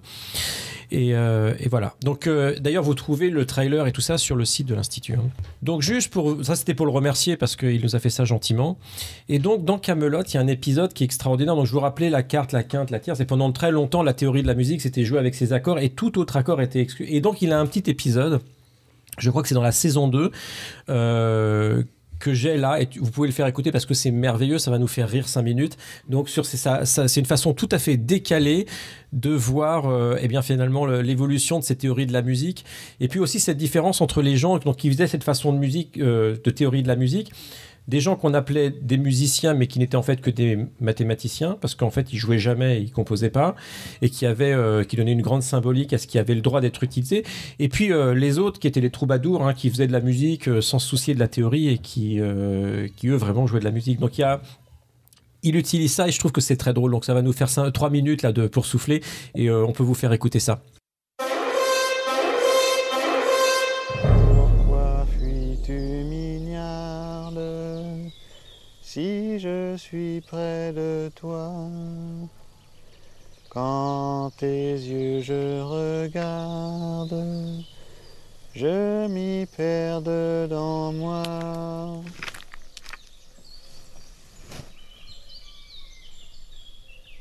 Vous m'avez entendu chanter ? Non.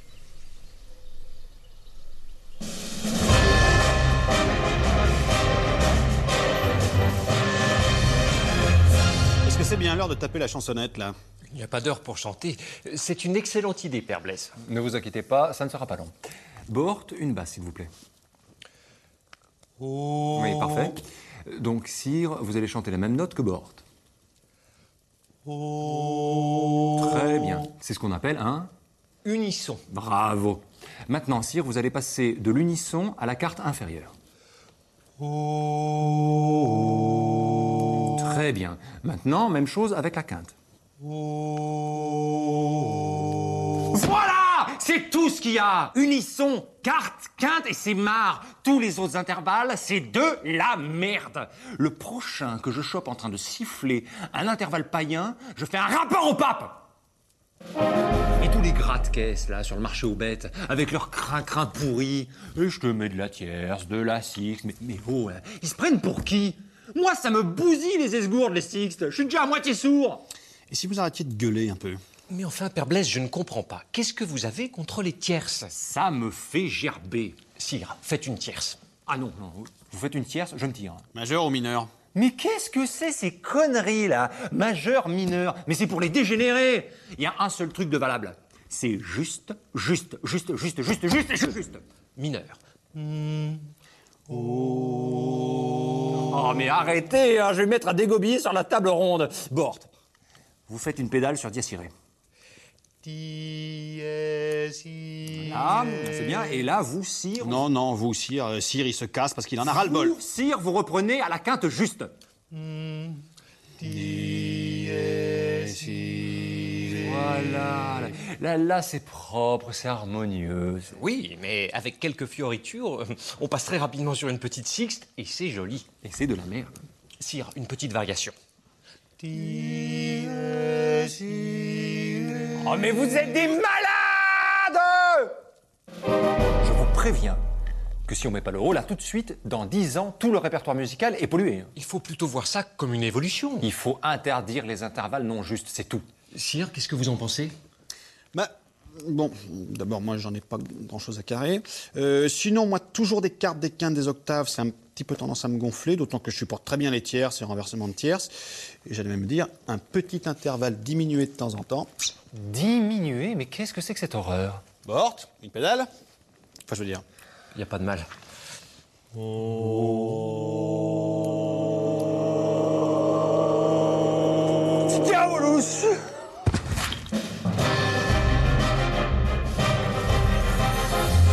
Et me marier sur un oranger, et me marier sur un oranger, sur un eau, à la bolette, sur un eau, à la bolette, sur un oranger. Alors? Ah bah comme ça, ça passe! Par contre, elle est chiante cette chanson parce qu'elle reste. Bon voilà, ça résume un peu plusieurs siècles d'histoire. Mais c'est pas faux, hein. Il est fort. Et surtout, c'est pas faux que ça reste dans la tête. Ah oui. On verra à la fin de, à la fin de l'émission si on l'a encore dans les oreilles. Bon voilà, donc ça c'est un, c'est un premier développement qui est assez, c'est un, un premier, un premier fil qu'on peut, qu'on peut, qu'on peut tisser. On peut vraiment développer longtemps là-dessus.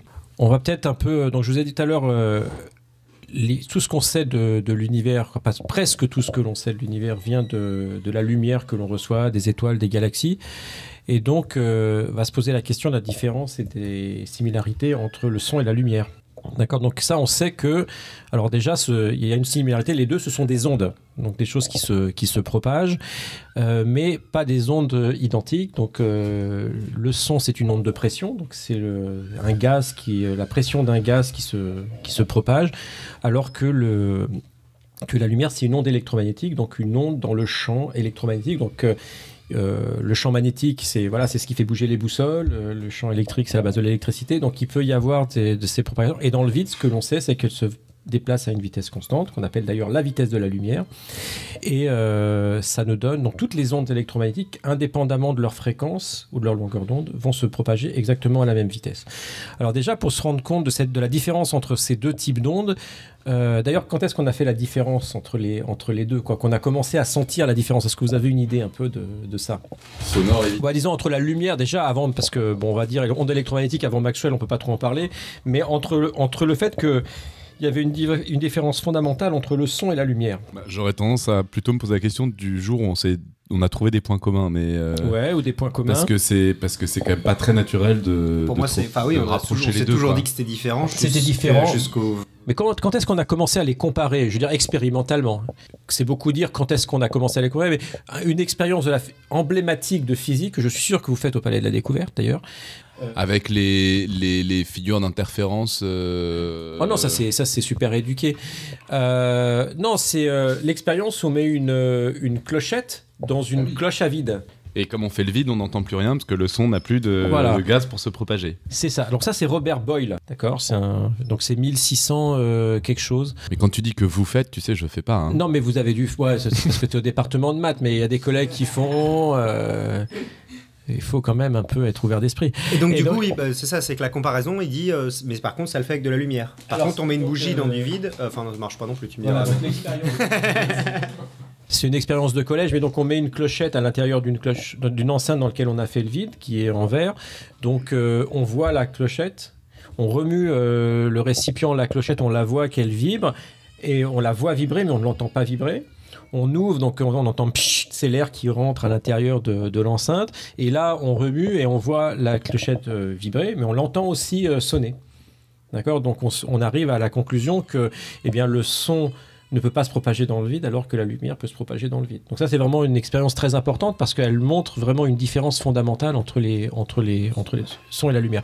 Alors après, les différences, il y en a plein. On, pour ceux qui... Bah, tout le monde, vous avez vu l'orage un jour ou l'autre, vous savez qu'on voit l'éclair, on l'entend après, donc elles n'ont pas la même vitesse, et ainsi de suite, et ainsi de suite. Donc on peut faire la liste de tout ce qui est similaire, et tout ce qui va être similaire, c'est lié finalement au caractère ondulatoire de la lumière, et puis il va y avoir des choses qui vont être, qui vont être différentes parce que euh, la lumière, elle a d'autres... d'autres propriétés. Donc ça, ça va être un, ça va être intéressant, et en particulier dans la, dans la nature, et on pourrait commencer à faire le jeu de construire un, un nouvel orchestre. Il va y avoir plein de phénomènes physiques déjà sur la Terre euh, que l'on voit et que, qui produisent des sons. Donc euh, on a, ben, on a le tonnerre par exemple, on a les dunes. Il y a eu beaucoup de travaux sur le chant des dunes, d'accord. Donc là, on a des tas de sables qui vont rentrer en vibration, qui émettent, euh, qui émettent des sons. Pour ceux qui ont eu la chance de voyager dans le Grand Nord, ils ont vu euh, des aurores boréales. Donc on les voit, moi j'en ai vu, j'ai jamais, j'ai jamais entendu le moindre son. Mais, dit-on, et ça c'est les, es- c'est les Inuits, pardon, j'allais dire une bêtise, c'est, j'allais dire Esquimaux, faut pas. C'est les Inuits, qui, il y a des légendes qui racontent que, que les, les aurores boréales crépitent, d'accord, et que... Euh, et bon voilà, c'est... Donc elles, elles émettraient du son. Et il y aurait des explications euh, scientifiques à ça ? Bah, c'est les, les, les aurores boréales, hein, c'est, les, c'est, des, c'est des particules de haute énergie qui circulent le long des, des lignes de champ magnétique de, et qui viennent, euh, qui viennent heurter la haute atmosphère. Donc il y a des phénomènes électriques. Est-ce qu'ensuite ça crépite ? J'en sais rien. Mais euh, j'en ai, j'ai jamais entendu dans, de, d'enregistrement de ça. Mais il y a des légendes qui en parlent. Il faut toujours se fier au savoir populaire. Bon, quoi qu'il en soit, donc il y a plein de, il y a plein de, de phénomènes qui, euh, qui, vont, euh, qui vont produire du son et de la lumière, et on pourrait s'amuser déjà à étudier plein de phénomènes euh, de notre environnement simplement avec, euh, avec le son, se dire est-ce qu'on est capable de les reconnaître, de voir euh, est-ce que je reconnais une dune quand c'est une dune qui vibre, ou est-ce que j'ai besoin de voir la dune pour, la, pour, la, pour, la, pour l'identifier. Donc ça c'est un, c'est un fil, un autre fil qu'on peut, euh, qu'on peut, euh, qu'on peut tisser et qui va nous emmener en fait doucement vers, euh, vers les... vers l'astronomie en fait et l'astrophysique et, euh, et ce, ce, cette question de savoir est-ce qu'on peut voir les sons, est-ce qu'on peut entendre les couleurs finalement, c'est un peu, c'est un peu ça la façon dont on pourrait résumer. Alors cette question euh, avant les scientifiques, il y a plein d'artistes qui se les sont posés, d'accord, est-ce qu'on peut voir les sons, est-ce qu'on peut entendre les couleurs, plus généralement c'est la synesthésie, non ? Alors aujourd'hui ouais, on, on identifie ça à la synesthésie, donc avant de, quoi, de parler de, ouais, de la synesthésie bah, de, de, du cerveau de, des gens qui, parce qu'il y a des gens qui effectivement entendent des sons quand ils voient des couleurs et le contraire, c'est ça ouais. Donc il y a beaucoup de compositeurs en fait qui ont, qui ont cette euh, caractéristique. Euh, alors ce qu'on sait, bon, il y a plein de, il y a des compositeurs par exemple qui ont, qui ont, qui étaient des mélomanes et qui ont fait de, beaucoup de, de toiles inspirées de la musique. Par exemple Paul Klee, il y a des choses comme euh, des choses comme les fugues en rouge ou ce genre de choses où il a des, il a des peintures qui représentent l'orchestre et on voit. Donc c'est vraiment le, comme des fugues, c'est-à-dire qu'on a, on a des motifs qui se courent les uns après les autres avec des modifications légères de couleurs. Euh, alors vous connaissez tous Fantasia, vous avez vu Fantasia quand vous étiez petit euh, euh, ou même quand vous étiez plus grand. Euh, et donc il y a ce ballet de couleurs à un moment. Alors là, l'histoire est assez intéressante parce que en fait ce processus aurait été inventé par euh, comment il s'appelle par Charles comment il s'appelle à Charles Blangati, qui était un ingénieur un ingénieur suisse. Et donc il a construit euh, cet instrument qui, euh, ce truc qui permet euh, d'associer à chaque instrument une couleur qui dépend de la fréquence qui est jouée. Il projetait les couleurs sur l'écran. Et donc on dit que en dix-neuf cent trente-huit il aurait, euh, il aurait rencontré euh, Walt Disney. Il lui aurait montré, euh, il lui aurait montré son invention. Il y a eu la guerre et tout ça. Et ensuite après il y a, il y a Fantasia qui serait sorti. Et euh, Blangati a fait un procès. Euh, à Walt Disney hein, pour l'utilisation de, de son idée. Donc après, il y a, bon, ça c'est des choses qui aujourd'hui sont courantes. Il y a plein de, des, d'écrans, euh, je ne sais pas si vous utilisez euh, sur ordinateur qui fait ça, quand vous écoutez de la musique, qui font des ballets. Et il est clair qu'à partir du moment où on a des signaux, euh, et qui d'ailleurs sont des signaux numérisés, on peut s'amuser à les représenter aussi bien avec des, avec, euh, de façon visuelle que, que de, façon, de façon sonore. Alors dans les musiciens, il y en a plein aussi, donc, qui sont, comme tu disais, donc, qui étaient synesthètes. Euh, alors un mot que j'adore, c'est, c'est Scriabine. Je ne sais pas si vous aimez Scriabine. Je ne connais pas. Ah, il est un compositeur fou. Donc lui, il, a, il, a créé, euh, il avait créé un orgue à couleurs. Alors j'adore parce que ça fait très Boris Vian. Donc il y avait le pianococktail, donc c'est pour ceux qui aiment la musique et, euh, et l'alcool en même temps. Et puis il y avait le, l'orgue à musique. Donc il a créé ça au début du vingtième siècle. Et il a écrit une pièce qui s'appelle Prométhée, en, je crois qu'il est en dix-neuf cent huit, dans lequel il utilise cet orgue à couleurs. Donc on a des projections de, de couleurs euh, pendant, pendant le, la représentation. Et il a d'ailleurs associé à chaque note une, une couleur. Et en fait, si on y pense, la, la, la gamme qui passe par tous les demi-tons, on appelle ça une gamme chromatique. Donc en fait, cette notion, elle est déjà euh, là depuis, euh, depuis toujours. Euh, dans les autres compositeurs que j'adore, il y a, il y a Olivier Messiaen. Et, euh, et lui a beaucoup composé avec la couleur. Et, et j'ai une petite citation là d'Olivier Messiaen. Euh, dans un truc qu'il appelle la musique des couleurs, il dit euh, « Certaines sonorités sont liées pour moi à certains complexes de couleurs et je l'utilise comme des couleurs, en les juxtaposant et en les mettant en valeur les unes par rapport aux autres, comme un peintre souligne une couleur par sa complémentarité. » Donc finalement, il compose vraiment comme un peintre, c'est-à-dire qu'il va utiliser les complémentarités et tout ça. Et euh, alors aujourd'hui, c'est vrai que, donc, comme tu le disais, c'est, c'est relié à quelque chose euh, qu'on appelle la, la synesthésie, donc cette possibilité d'associer, des, d'avoir des, euh, des réactions sensorielles de sens qui a priori sont déconnectées. Et donc ça, c'est très documenté. On dit par exemple que Richard Feynman aurait été synesthète entre les graphèmes et la couleur, donc il voyait les graphèmes en couleur. Il faut savoir que Richard Feynman, c'est lui qui a inventé les fameux graphes de Feynman, qui sont des techniques euh, avec des pictogrammes pour faire euh, des calculs en, en théorie des champs, en physique des particules. Euh, beaucoup de compositeurs euh, sont synesthètes, tout ça. Donc c'est... Cela dit, même avant, enfin avant qu'on parle beaucoup de synesthésie, des, effectivement des Kandinsky, des Clés, on fait ça de façon, j'ai l'impression, enfin dans moi ce que j'en ai entendu dire, c'était euh, une démarche marche assez euh, scientifique pour faire progresser l'art, entre guillemets, ou un truc comme ça, enfin pour faire un art complet, pour oui, faire oui. un art immersif, pour faire un art... C'est ça, mais euh, c'est la différence entre... C'était une différence d'approche un peu, je pense. Que c'est t'es... ça, donc c'est la différence entre euh, utiliser les deux dans une approche dans une approche beaucoup plus euh, globalisante, et le fait d'avoir la capacité, toi, quand tu entends un son, de l'associer à une couleur. D'accord. Et ça, euh, ça, c'est quelque chose que tu ne décides pas, c'est pas une démarche, c'est juste tu as cette habilité-là. Euh, et ça, aujourd'hui, ça intéresse beaucoup euh, les gens qui travaillent en neurophysique, parce qu'ils essaient de comprendre pourquoi certaines personnes développent cette habilité. Euh, donc, il y a des théories, euh, en particulier, euh, liées au fait que quand on fait de la musique depuis très très jeune, le, ça, ça affecte le développement du cerveau. Et donc, finalement, tu as une certaine adaptation et que tu, euh, tu vas créer des connexions entre des zones qui, a priori, sont peu connectées. On avait fait un épisode sur la synesthésie. Et d'ailleurs, ce qui est assez amusant, c'est que c'est un des épisodes où il y a beaucoup, beaucoup de commentaires de gens qui, qui nous font part de leurs témoignages, qui sont synesthètes ou qu'ils ont perdu leur synesthésie ou qu'ils l'ont gagnée. C'est assez intéressant. Alors moi, j'ai, j'ai une expérience de synesthète euh, euh, assez extraordinaire. Donc en général, les gens, c'est entre la, le son et la couleur, ou les graphèmes, ou les nombres. Il y a des gens qui voient les nombres en couleur. Alors moi, j'en ai un extraordinaire. J'ai, j'ai, j'ai un fils qui est violoniste maintenant, quoi, violoniste, euh, un bon violoniste, un amateur. Et quand il était, euh, quand il était petit, euh, vers six sept ans, et qu'il jouait du violon, souvent, euh, quand il jouait, qu'il était très concentré en jouant son violon, il se léchait les babines comme ça. Comme ça. Et j'ai dit, mais tu peux arrêter ça quand t'es en concert, c'est pas beau de faire comme ça avec ta langue quand tu joues du violon. Il me dit, mais papa, il y a des sons sucrés et des sons salés. Je dis, c'est le premier cas de synesthète gourmand musical. Bon, et, euh, et donc ouais, c'est c'est des choses qui sont euh, qui sont assez intéressantes. Et donc on peut imaginer que des artistes qui sont vraiment dans leur dans leur art finalement vont développer euh, en fait une, une approche sensorielle que qu'on n'aurait pas si on n'a pas une pratique instrumentale ou ou artistique euh, très poussée. Donc voilà, son et couleur. Alors maintenant, on va commencer à parler de, du ciel un petit peu, d'accord ? Donc il faudrait parler du ciel, d'accord ? euh, Alors en général, quand je dis est-ce qu'on peut parler du ciel en musique ? Moi je dis que quelle est la meilleure, euh, la meilleure œuvre de vulgarisation scientifique musicale ? Est-ce que vous pouvez euh, chercher dans votre mémoire et me dire ce, que vous, euh, ce qui vous vient à l'esprit ? Oh, listen to this. Whenever life gets you down, Missus Brown, and things seem hard or tough, and people are stupid, obnoxious or daft, and you feel that you've had quite enough. Just remember that you're standing on a planet that's evolving and revolving at nine hundred miles an hour. That's orbiting at nineteen miles a second, so it's reckoned, a sun that is the source of all our power. The sun and you and me and all the stars that we can see are moving at a million miles a day in an outer spiral arm at forty thousand miles an hour of the galaxy we call the Milky Way.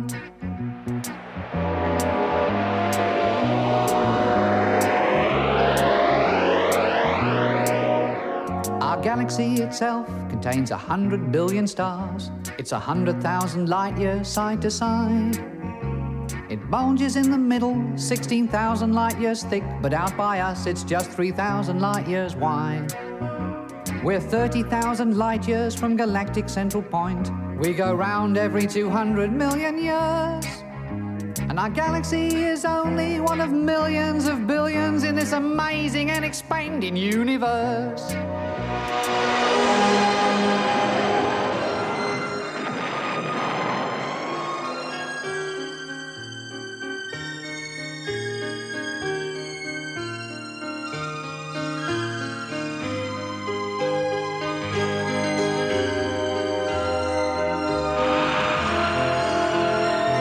Tu peux t'arrêter là, je pense.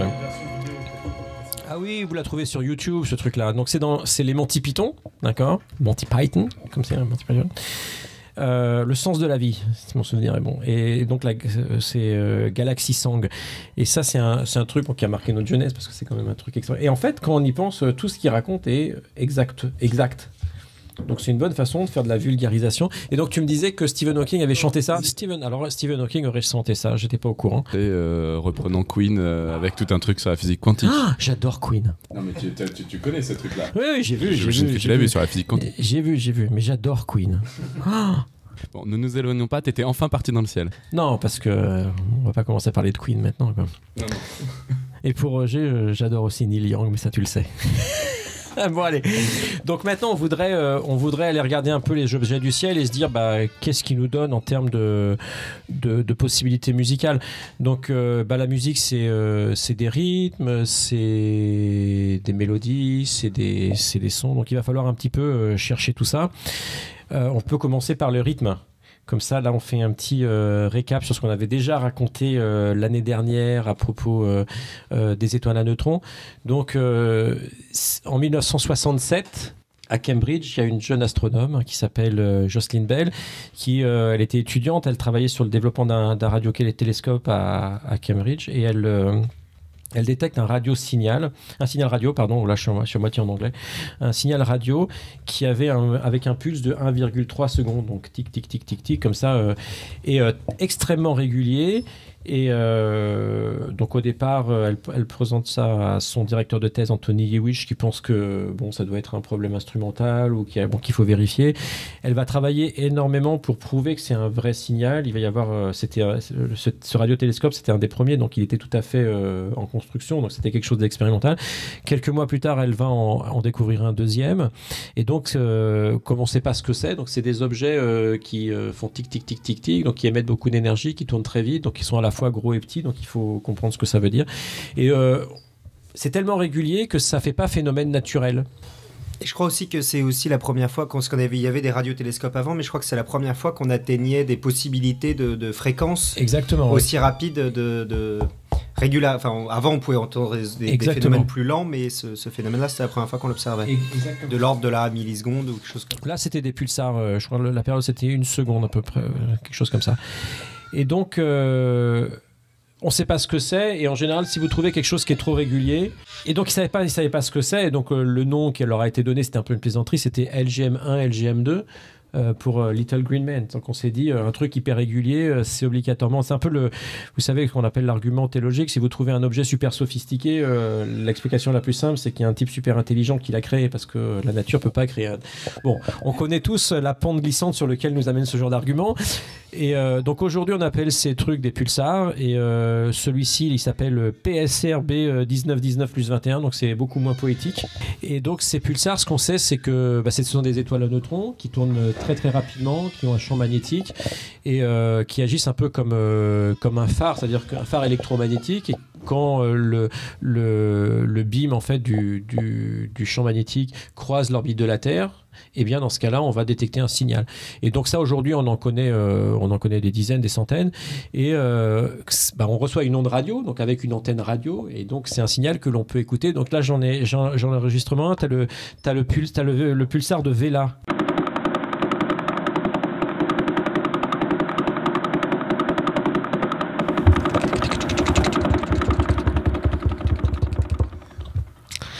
Alors, ce qu'il faut savoir, c'est que, voilà, donc il s'est formé il y a douze mille ans et ça fait douze mille ans qu'il fait exactement tic tic tic comme ça à onze coups par seconde. Donc, euh... ça c'était onze. Non, pardon, pas onze coups par seconde. Qu'est-ce que j'ai dit ? J'ai dit quoi ? Non, c'est faux ce que je viens de dire. onze... Il fait onze tours par seconde, c'est ça, Vela ? Mais c'est pas ça, onze tours par seconde. Là, c'était pas onze tours non, par seconde, je pense. Ouais. Ouais. Là, je sais pas la fréquence, là. C'était deux ou trois. Oui, deux ou trois. Et euh, ben, en tout cas, ça fait douze mille ans qu'il tourne comme ça, donc on peut l'écouter pendant longtemps. Et donc, on a des rythmes. Donc, chaque pulsar va avoir son, sa signature rythmique particulière. Et on pourrait se dire, ben, on peut les utiliser euh, pour euh, jouer avec un orchestre, un orchestre de percussion. Et ça, ça a été fait. Donc, euh, on, peut, euh, on peut écouter un morceau. Donc, c'est euh, une pièce qui s'appelle Le, Le Noir de l'Étoile, qui a été écrite par euh, Girard Griset. C'était à la fin des années quatre-vingts, je crois quatre-vingt-neuf quatre-vingt-dix. Et donc, il a écrit une pièce pour euh, Pulsar et euh, les percussionnistes de Strasbourg. Et donc, euh, elle a été créée. Donc, euh, on a un peu d'organisation pour rassembler tout le monde. pour rassembler tout le monde. Pulsar, ouais, c'est ça. Donc, euh, on ne sait pas qui paye le voyage. Mais euh, donc, le Pulsar est, est là via euh, radiotélescope. Alors, il faut savoir que Vela, on ne le voit, si mon souvenir est bon, que de l'hémisphère sud. Donc, euh, ils vont, il, faut un, il faut des amis dans l'hémisphère sud avec un radiotélescope. Et, euh, mais après, on peut retransmettre le, retransmettre le son. Et donc, si tu veux, on peut écouter un petit morceau du. Euh, euh, donc, c'est sept Griset, le Noir de l'Étoile. Donc l'enregistrement est pas très bon. J'ai récupéré ça sur internet, mais donc on, on reconnaît le. Et ensuite vous allez entendre les percussionnistes rentrer les uns après les autres.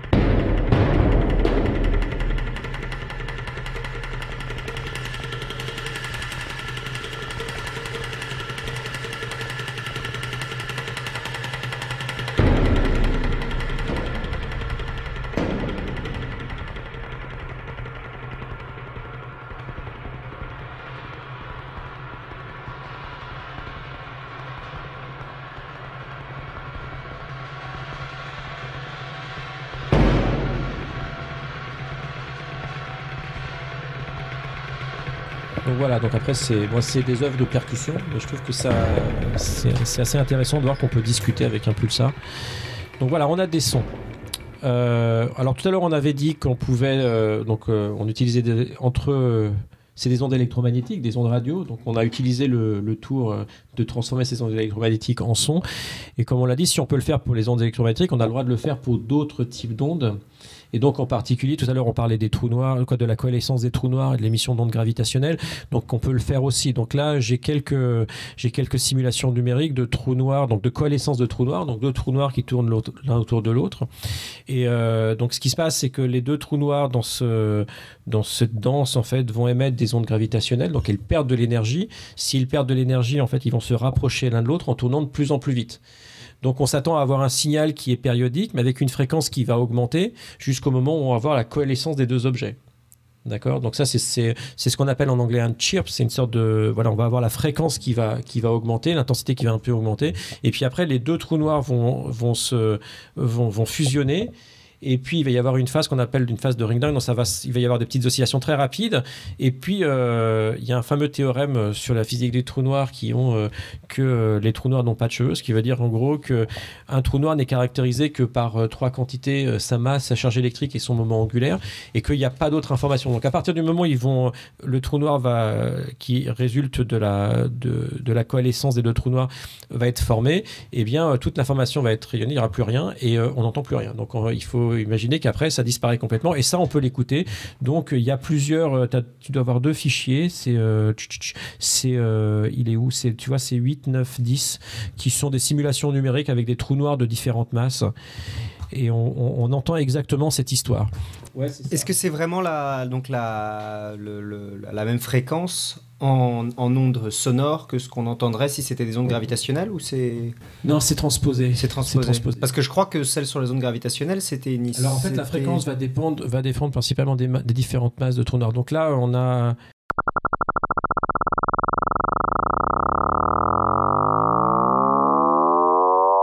Donc vous avez, c'est exactement l'histoire que je vous ai racontée. C'est exact, ça tourne de plus en plus vite, d'accord ? Ouais. Et plus plus rien, boum, et après on a formé un seul trou noir. Donc ça, ça n'a pas encore été exploité, d'accord ? Et euh, ça va bientôt l'être, puisque donc avec Fabien Waxman, dont je vous ai parlé tout à l'heure, je vous ai fait écouter sa musique, on va, euh, on est en train, de, quand c'est lui qui est de, de composer, c'est surtout lui, moi un tout petit peu avec, je l'aide, mais euh, c'est lui qui, c'est lui le vrai compositeur. Donc il faut quand même dire qui fait quoi. Euh, d'écrire une pièce qui s'appelle Le baiser de la mort, donc qui raconte exactement ça, donc qui est euh, la formation de ces deux trous noirs qui vont se mettre euh, en orbite. Donc parce qu'en fait, c'est une question très actuelle aujourd'hui, c'est en, en astrophysique, c'est-à-dire à partir du moment où on a détecté euh, qu'on a vu pour la première fois deux trous noirs qui, euh, qui rentraient en coalescence grâce à ce signal d'onde gravitationnelle, se pose la question de savoir comment est-ce qu'on forme des systèmes euh, binaires de trous noirs. Euh, ces trous noirs ont à peu près une masse chacun de trente masses solaires. Est-ce que, est-ce que c'est ce qu'on attend? Alors, et ça, c'est, ces trous noirs-là, c'est, c'est des trous noirs qui viennent de, de la phase ultime de l'évolution stellaire. Et donc, il faut comprendre... Pourquoi cette masse-là? Est-ce que c'était le système le plus probable? On en a détecté un deuxième là, il, y a, il y a quelques semaines. Et, et donc, on va en détecter de plus en plus, mais on va commencer à avoir une statistique sur euh, eh bien, finalement la masse des trous stellaires. On peut écouter un deuxième son, peut-être? Oui, on peut écouter un deuxième son, oui. Donc là, ça part plus lentement, parce qu'on est plus loin.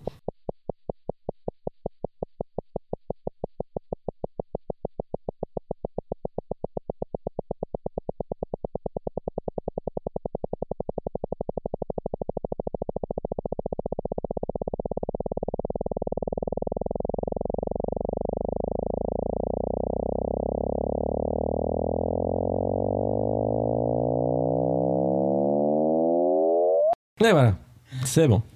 D'accord. Donc on peut en faire plein et on peut s'amuser à jouer avec. Alors euh, juste pour continuer sur, ce que, sur cette pièce, donc, qui, va, qui sera créée au mois de, au mois de septembre euh, dans un festival de musique qui s'appelle Les Vacances de Monsieur Haydn, qui se passe à La Roche-Posay, je pense le seize, le seize ou le quinze seize septembre. Et donc euh, ça sera un quintet avec piano, donc il n'y aura pas euh, ça sera il y aura pas des musiques, des sons enregistrés ou des sons numériques, ça sera fait instrumentalement tout ça, et on, et on va raconter euh, donc euh, ces étoiles, l'évolution stellaire, la transformation de ces étoiles en trous noirs. Il y aura probablement un peu des explosions d'étoiles, des choses comme ça, du transfert de masse d'une étoile à l'autre. Donc en fait tous tous les phénomènes qu'on peut imaginer dans un système binaire, et comment est-ce qu'on peut s'amuser à les à les rendre en son. Et donc euh, ça sera une pièce qu'on espère euh, pouvoir vous faire écouter fin septembre.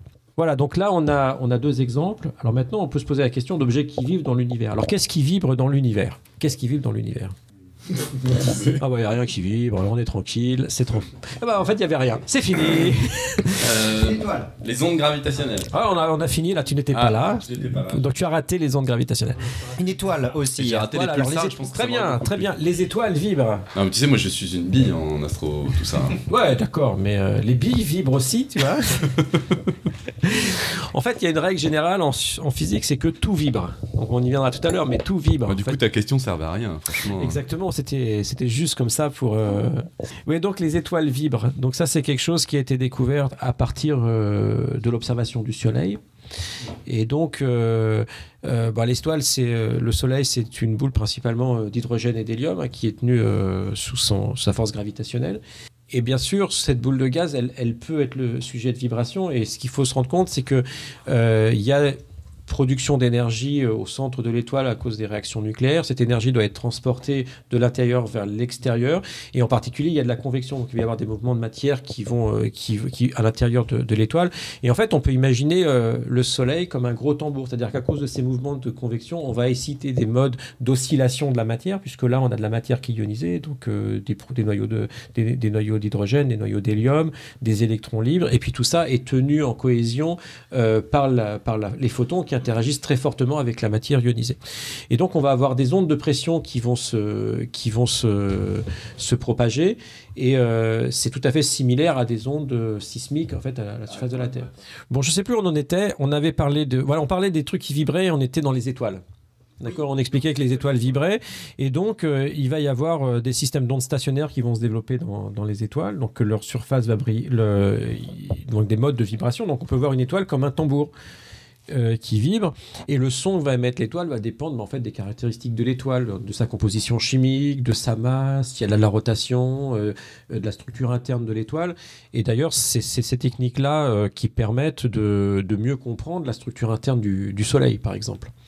Et donc, euh, on a détecté ces modes, on a appris à, à, à les observer euh, aussi pour des étoiles autres que le Soleil, et donc c'est ce qu'on appelle aujourd'hui l'astérosismologie. Et on peut, à partir d'observations en optique, reconstruire la vie vibrations de la surface d'une étoile, et donc transformer ces, ces, ces vibrations en son. De la même façon, si vous observiez la, les vibrations d'un tambour, à partir des vibrations des tambours, essayez de reconstruire le son du tambour. Tu, à partir d'un film de tambour sans le son, tu arrives à, le, à reconstituer son voilà, son. Voilà, c'est ça. Si tu et peux. Ça, on sait vraiment alors, faire ça. Tu vas parler des céphéides quand même. Euh, non, je ne vais pas parler des céphéides, mais on peut parler des céphéides si tu veux. Donc là, j'ai, j'ai de, j'ai, euh, tu veux faire écouter deux étoiles ?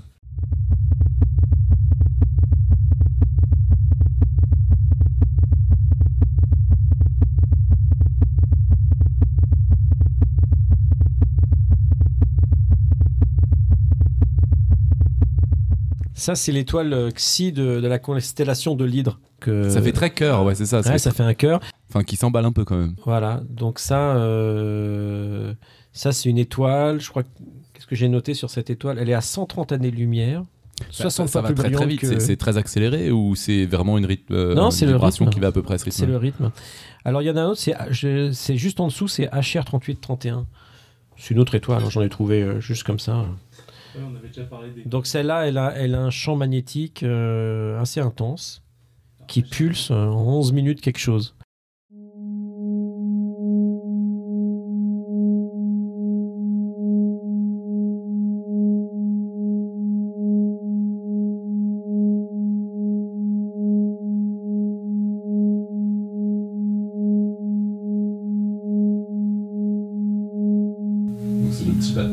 Ouais, c'est un petit battement.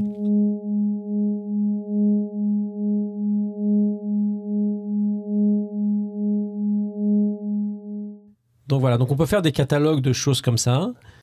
Mais pardon, juste, juste deux secondes. Là, tu, tu nous as dit ces deux étoiles là. Ouais. Les, les deux résultats sont quand même très différents. Ah oui, oui, c'est mais très t'as différent. Mais tu as transformé les sons de la même façon. Ou t'as ah oui, oui, la, la procédure façon. Est exactement la même. Elles ne sont pas du tout les mêmes fréquences. D'accord. D'accord, donc euh, les étoiles, tu sais, il y a des, des, des domaines de masse, des domaines de rayons euh, qui sont très très différents. Donc, euh, tu vas avoir donc des, avec des la même procédure, ça donne des choses aussi différentes. Très différentes. Alors, ce qu'il faut savoir, c'est donc ça, ça a été utilisé. Il y a un, il y a un compositeur français qui s'appelle Paul Samuel Lévin euh, qui a écrit. Donc, il a, il a, il a sélectionné. Donc, il a travaillé avec une astronome qui s'appelle Sylvie Vauclair. Ils ont, il y a quelques années, sélectionné une douzaine d'étoiles, donc euh, dont les, dont les, les, les sonorités sont proches des notes de la gamme. Donc ils ont appelé ça la gamme stellaire et il a utilisé ça pour composer de la musique et lui il joue de la térémine, d'accord, ou du térémine ou de la térémine en russe, c'est en russe de façon c'est térémine, c'est téréminia, téréminia et on sait ni là, c'est ni le ni le ni là, c'est téréminia. Donc il a et donc il, il a voilà, il, il a écrit des morceaux euh, pour térémine et euh, et euh, étoile étoile et gamme stellaire. Donc vous trouvez vous avez Paul Samuel Lévin, vous allez trouver son site, il y a des trucs, vous pouvez ah non, c'est barré mais c'est bien quoi. Voilà. Bon. Moi, ce que j'aime bien, c'est qu'après, je pense que j'aurais vraiment de quoi dire, de quoi ré- répliquer quand on me dira que les matheux, ah, c'est matheux, avec leurs trucs qui servent à rien, leur délire abstrait et tout. Là, j'adore, je, je, je monte un dossier, là. Mais on, on mettra tous les, les compositeurs en note d'émission, parce que moi, j'ai bien envie d'aller écouter tout aussi ouais, après, hein, donner... l'un après l'autre.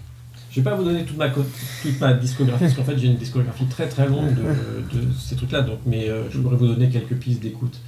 Alors, euh, après.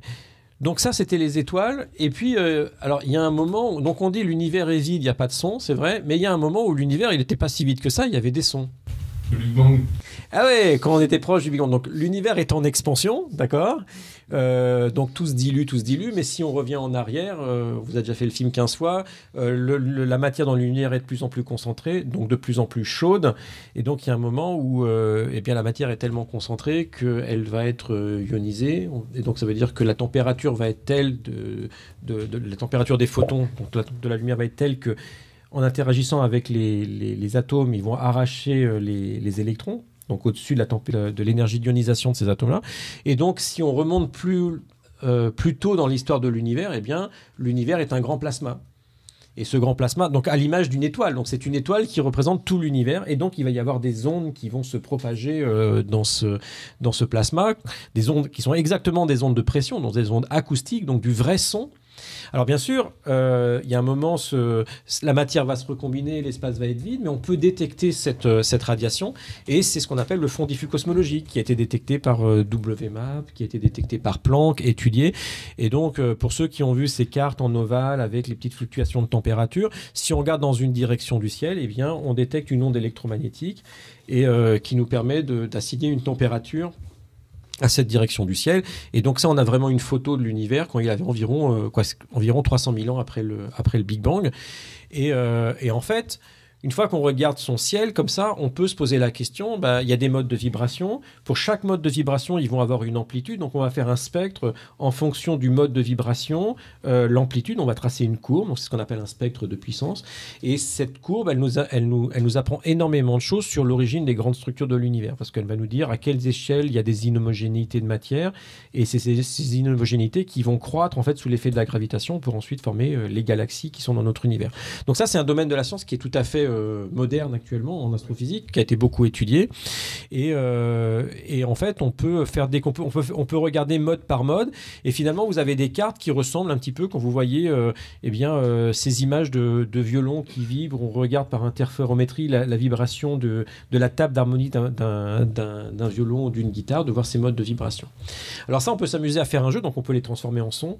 Et ça, on l'avait fait. Alors je l'utilise juste pour vous montrer ce que ça veut dire. Parce que quand on regarde avec un, un vrai satellite et ses détecteurs, euh, on ne mesure pas directement le signal. Il y a tout un truc qui, est, euh, qui s'appelle le traitement du signal, c'est-à-dire en gros... Euh, enlever tout ce qui n'est pas intéressant, qu'on appelle du bruit, pour pouvoir avoir accès au signal. Donc là, je vais vous faire écouter euh, euh, un canal du, du satellite Planck, donc de, de, de, de données brutes, une modélisation du bruit. On va faire la soustraction des deux. Alors, c'est pas juste moins, on va pas prendre les deux fichiers, on va faire moins, mais ce que j'appelle soustraction, c'est le, le phénomène, c'est, c'est vraiment le traitement du signal. Et ensuite, on va voir eh bien, qu'il y a de l'information après. D'accord ? Là, on est en train de faire un, d'écouter un truc qui est vraiment, pour de vrai, un objet de recherche. Juste, on ne l'écoute pas, on regarde juste les, les résultats des, des calculs, j'imagine, et des mesures. Oui, c'est ça, euh, ça va donner des nombres après. Mais disons que, enfin, je veux dire, les astrophysiciens sérieux, pas comme toi, euh, ils n'écoutent pas ce que ça donne, mais par contre, ils regardent les mêmes courbes que toi. Ouais, mais pour ceux qui sont déjà... J'ai mis ça sur la ligne, c'est, c'est ça dont tu parlais. Voilà, c'est exactement ça. C'est le spectre de puissance angulaire des anisotropie de température du fond diffus cosmologique. C'est wow. Bravo, c'est ça. Okay, super, d'accord. Merci. Donc. Donc en premier, raw. Ouais, raw, ça veut dire euh, les données brutes. Ça ressemble à du bruit de la télévision quand il n'y a plus d'émission et qu'on s'est endormi le soir. Ok, bon, ça continue. Donc après, tu, peux, tu mets noise. Ça ressemble quand même beaucoup. Ok, et ensuite, on va... On... Ouais, c'est un bruit blanc. Et on va soustraire le, ce bruit blanc aux données brutes et on va avoir signal. Donc on sent qu'elles sont un peu bruitées, mais là, il y a une fréquence qui sort, donc il y a de l'information. Et donc il y a une fréquence là et plus, plus, plus, alors, plusieurs si on... autres petites qu'on entend. Oui, oui, oui bien sûr. Après, pas forcément une fré... enfin, c'est, c'est pas un, un son ouais. pur. C'est, un... c'est pas un son pur. D'accord. On, okay. on peut, à partir de ça, on peut, maintenant on, va, on, on, on voit qu'il y a quelque chose et on va pouvoir faire une analyse harmonique de ce truc-là, chercher les fréquences là où il y a de la puissance et c'est là où on va trouver de l'information. Et puis si on regarde, si on pointe dans différentes zones du ciel, on va, ça va pas être exactement la, la même, la, le même signal. Et c'est là où il y a de l'information sur la répartition spatiale en fait de ce, de ce signal qui est euh, qui va nous donner ensuite comme spec la courbe en cloche qui, a été, euh, qui vient d'être postée. Donc ça, c'est, c'est intéressant parce que ça prouve de façon euh, euh, concrète ce que ça veut dire de faire du traitement de signal. C'est-à-dire on a deux trucs qui se ressemblent, qui, où on a l'impression qu'il n'y a rien. Et en fait, quand on modélise le bruit et qu'on comprend le bruit, on va pouvoir le soustraire et on va pouvoir faire apparaître euh, une information qui est une information où il y a du contenu scientifique dedans. Encore. Parce que les premières observations du fond diffus cosmologique étaient... Les gens pensaient que c'était du bruit et il a fallu... Euh, De, d'autres analyses pour montrer qu'il y avait des fréquences dedans ? Alors oui, il y a toute une légende, je ne connais pas bien l'histoire, mais c'est vrai qu'au début, euh, la, déjà, euh, donc c'est Penzias et Wilson, je crois que c'est en soixante-sept, la première, la première détection, euh, qui étaient des ingénieurs, euh, je crois, la, au, au Bell, chez, chez Bell. Euh, ils ne connaissaient pas la théorie, donc ils ne recherchaient pas quelque chose. Et donc pour eux, c'était un bruit qu'ils ont essayé de soustraire euh, tant bien que mal. Et c'est qu'après qu'ils ont, ils sont rentrés avec des, en contact avec des gens à Princeton, en particulier Jim Peebles, qui, leur, qui les a aiguillés et qui se sont rendus compte qu'ils avaient fait une découverte, une découverte majeure. Voilà. Donc ça, c'est voilà, des sons qui existent. Donc on peut, euh, on peut jouer euh, comme ça, on peut les utiliser à, à des fins de vulgarisation, et puis on peut les utiliser dans des compositions. C'est-à-dire que ça, c'est des... Euh, on a utilisé, donc euh, pour revenir à ce qu'on, au travail qu'on avait fait avec Eddy Ladoire, on a utilisé euh, plein de spectres, dont des spectres de galaxies, on a utilisé... Voilà, dès qu'on a des spectres, en fait, eh ben, on a de l'information, et on peut s'amuser à les écouter. Alors souvent, il faut les, euh, il faut les transposer. Et est-ce qu'il y a une, euh, donc, des, des fréquences euh, euh, euh, Rayman Euh, euh, survivantes de cette époque-là? Est-ce qu'il y a des grandes fréquences qui traversent l'univers très lentes? Est-ce qu'il y a une, une oscillation de tout l'univers en même temps? Alors en fait, tu as des modes de longueur d'onde qui sont plus grands que la taille de l'univers observable. D'accord, D'accord. Ils existent. D'accord, donc ça, ça existe. Euh, alors ce qui est marrant, c'est... Ah oui, je, je peux vous raconter ça parce que ça fait partie de ma vie en plus. Euh, dans les années deux mille, à l'époque où je travaillais avec euh, Jean-Pierre Luminet, euh, Roland Lehoucq, Jeffrey Weeks, Alain Riazuelo, on, on se posait la question de savoir euh, quelle est la forme et la taille de l'univers, donc sur ce qu'on appelle en maths la topologie de l'univers. Donc on a un espace, euh, on apprend avec la relativité générale et l'étude de la cosmologie des choses sur sa géométrie, mais en fait quand on a une géométrie, il y a parfois plusieurs topologies qui sont euh, compatibles avec une même géométrie. Et donc on s'était posé la question, parce que c'est, c'est une propriété de l'espace qui n'est pas fixée par les équations de la relativité générale. Et donc on s'est dit, est-ce qu'observationnellement on peut s'amuser à, à mettre des contraintes sur la taille et la forme de l'univers? Et en deux mille trois, on a publié un, un article qui a, été, euh, qui a fait la couverture de Nature. C'était, euh, c'était top. Et euh, en prenant les premières analyses du satellite W MAP, on avait montré qu'il y avait des, il manquait de la puissance euh, aux grandes échelles. Et il y avait des corrélations entre différents modes, euh, le quadrupôle, l'octopôle, il y avait des anomalies et tout ça. Et en fait, on avait un modèle donc, qui était euh, un modèle d'une trois sphères, donc une sphère à trois dimensions, avec la topologie de l'espace de Poincaré, donc euh, ce fameux dodécaèdre. Et, euh, et donc on avait euh, proposé que finalement c'était ça la forme de l'univers. Donc euh, à l'époque on avait publié, c'était tout à fait en, a, en accord avec toutes les observations, et puis l'analyse plus fine parce qu'on avait des signatures. Donc une fois qu'on avait ce modèle là, ça prédisait d'autres signatures qui n'étaient pas accessibles à l'époque, et avec plusieurs années de travail euh, ensuite et des données meilleures. Donc les, les, euh, les, les données de W MAP en deux mille cinq et en deux mille neuf, on a prouvé que ce n'était pas le cas, et avec Planck aussi euh, ça confirme que ce n'est pas le cas. Mais donc, ça, c'était, c'était la publication qui disait que l'univers était un ballon de foot, c'est ça? Ouais. Ouais, non, pas ça. Un ballon de foot, un dodécaèdre yes. de Poincaré.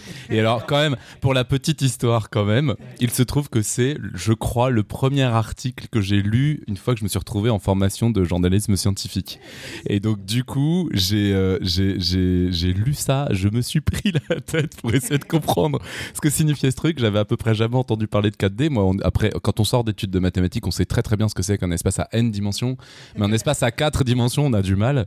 Donc, euh, j'ai, je, me, je me suis pris la tête à essayer de comprendre ce que ça voulait dire, et, euh, et, et donc euh, bon, pour, pour les néophytes c'est un truc assez très difficile à, à, à comprendre. C'est juste qu'on a le droit de en, en, en quatre dimensions on, a, on peut faire des choses qui là sont c'est en évidemment... trois dimensions, c'est vraiment les topologies de l'espace hein, c'est les topologies de oui, l'espace à trois dimensions. On a besoin de la quatrième dimension pour le faire, puisque tu es obligé de coller les Dis, disons que pour, pour résumer, pour faire un, prendre un exemple plus simple que tout le monde peut comprendre, imaginez que vous prenez un cube.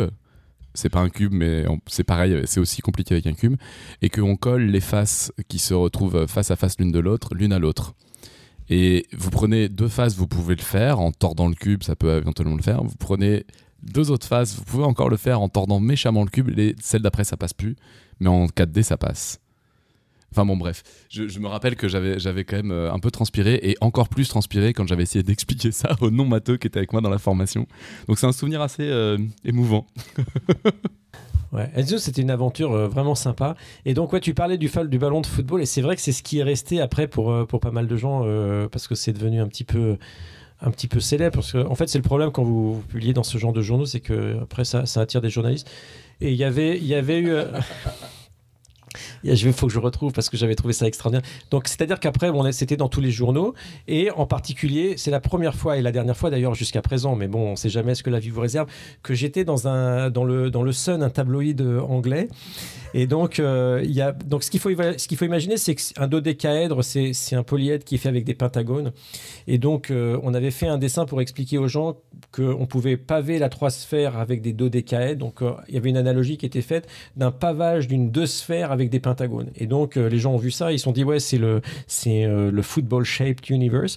Et euh, et donc il y a un type euh, qui était un commentateur de foot euh, anglais qui a dit euh, qui a écrit un, un article sur nous, donc Cosmos is football shaped, c'est le titre de l'article, et euh, et la citation c'est euh, Cosmology says that football is mo- uh, is more important than life and uh, c'est ça, soccer is more important than life and and death, et qui est la conclusion d'une étude scientifique dans Nature. Donc voilà, comme quoi la science peut vous mener à tout. Donc comme on n'est pas loin de, de la phase fine, des phases finales de, de l'euro, on ne sait pas. Mais euh, donc voilà, c'est tous les moyens sont bons pour faire de la vulgarisation et parler de l'univers. C'est surtout ça qu'il faudra retenir de cette émission. Et juste, j'essaie, j'essaie juste un tout petit peu, parce que vous avez parlé très très vite des modes de vibration, puis ça te permet éventuellement de manger un peu euh, des modes de vibration, etc. Peut-être quand même aussi de s'arrêter deux trois minutes là-dessus, parce que je pense que c'est vraiment quelque chose qui est euh, disons évident euh, pour des physiciens, à peu près intuitivement compréhensible pour des musiciens, mais bon, faut quand même y aller peut-être un peu doucement, peut-être. C'est-à-dire que, en gros, l'idée c'est de dire que suivant la forme et la taille d'un, d'un, d'un objet, euh, il va pouvoir vibrer de façon assez naturelle à une certaine vitesse. C'est-à-dire que vous prenez une ficelle euh, longue, euh, elle va vibrer de façon euh, plus lente qu'une ficelle plus courte, qui est tendue de la même façon. Vous prenez euh, un tambour, il va effectivement pouvoir...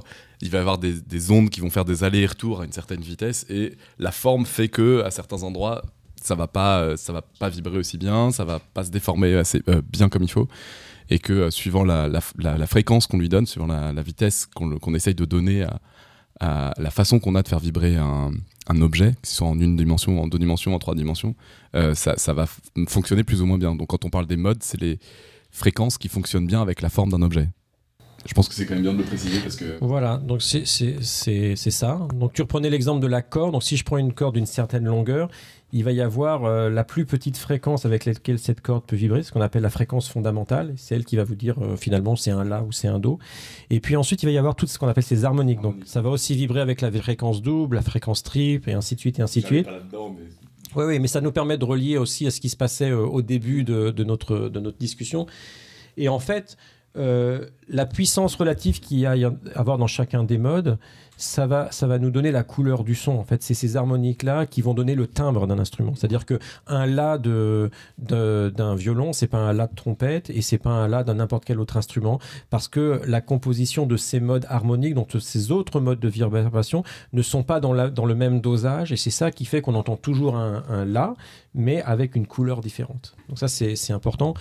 Et, euh, et alors ça, c'est aussi un truc, je, c'est, un, c'est un tuyau que je donne pour les gens qui par exemple, auraient envie de passer des concours dans les années à venir. Souvent, on se pose la question, on se dit, euh, euh, si je prends une guitare, est-ce que ce qui émet le son, c'est la corde qui vibre ? Parce que là, on parle des cordes vibrantes, et on parlait de, on parlait de Pythagore, et on, a, on dit toujours, oui, comme la, la, la corde qui vibre. Mais en fait, euh, la corde qui vibre, elle, elle émet pas de son, quoi. Le son, elle, il est quasiment inaudible. En fait, ce qui vibre, c'est vraiment la table d'harmonie. Donc là encore, euh, la corde qui vibre, c'est l'excitateur qui va exciter cette, euh, cette membrane qui est la table d'harmonie, et c'est elle qui produit vraiment le son. Et en fait, comme elle a une forme qui n'est pas simplement une corde, les harmoniques et les modes propres de vibration de, de cette cavité sont beaucoup plus, euh, sont beaucoup plus riches. Tu, tu corrigeras ce que je dis parce que je n'y connais strictement rien, à peu près autant que euh, Robin en astrophysique, mais pour avoir l'idée de ce que fait le bruit d'une corde qui vibre, c'est à peu près le bruit que fait une corde de guitare électrique quand elle vibre. Exactement. Et qu'elle n'est pas branchée. Exactement. C'est ça, mais ça, ça exactement. Mais ça, c'est pas de l'astrophysique d'ailleurs, c'est, c'est de la guitare. C'est de la guitare, d'accord. Et, euh, et euh, l'exemple, si, si vous n'êtes pas convaincu, euh, l'exemple simple, c'est bon. Aujourd'hui, les gens ont des trucs électroniques, mais quand vous prenez un diapason, vous, vous tapez un diapason, vous le tenez dans vos doigts, vous entendez quasiment rien. Vous le posez sur la table, et là, vous entendez le son. Donc, il est clair que le diapason, c'est un, c'est un, un vibrateur, c'est l'excitateur qui va exciter l'objet qui vibre, qui est la table d'harmonie.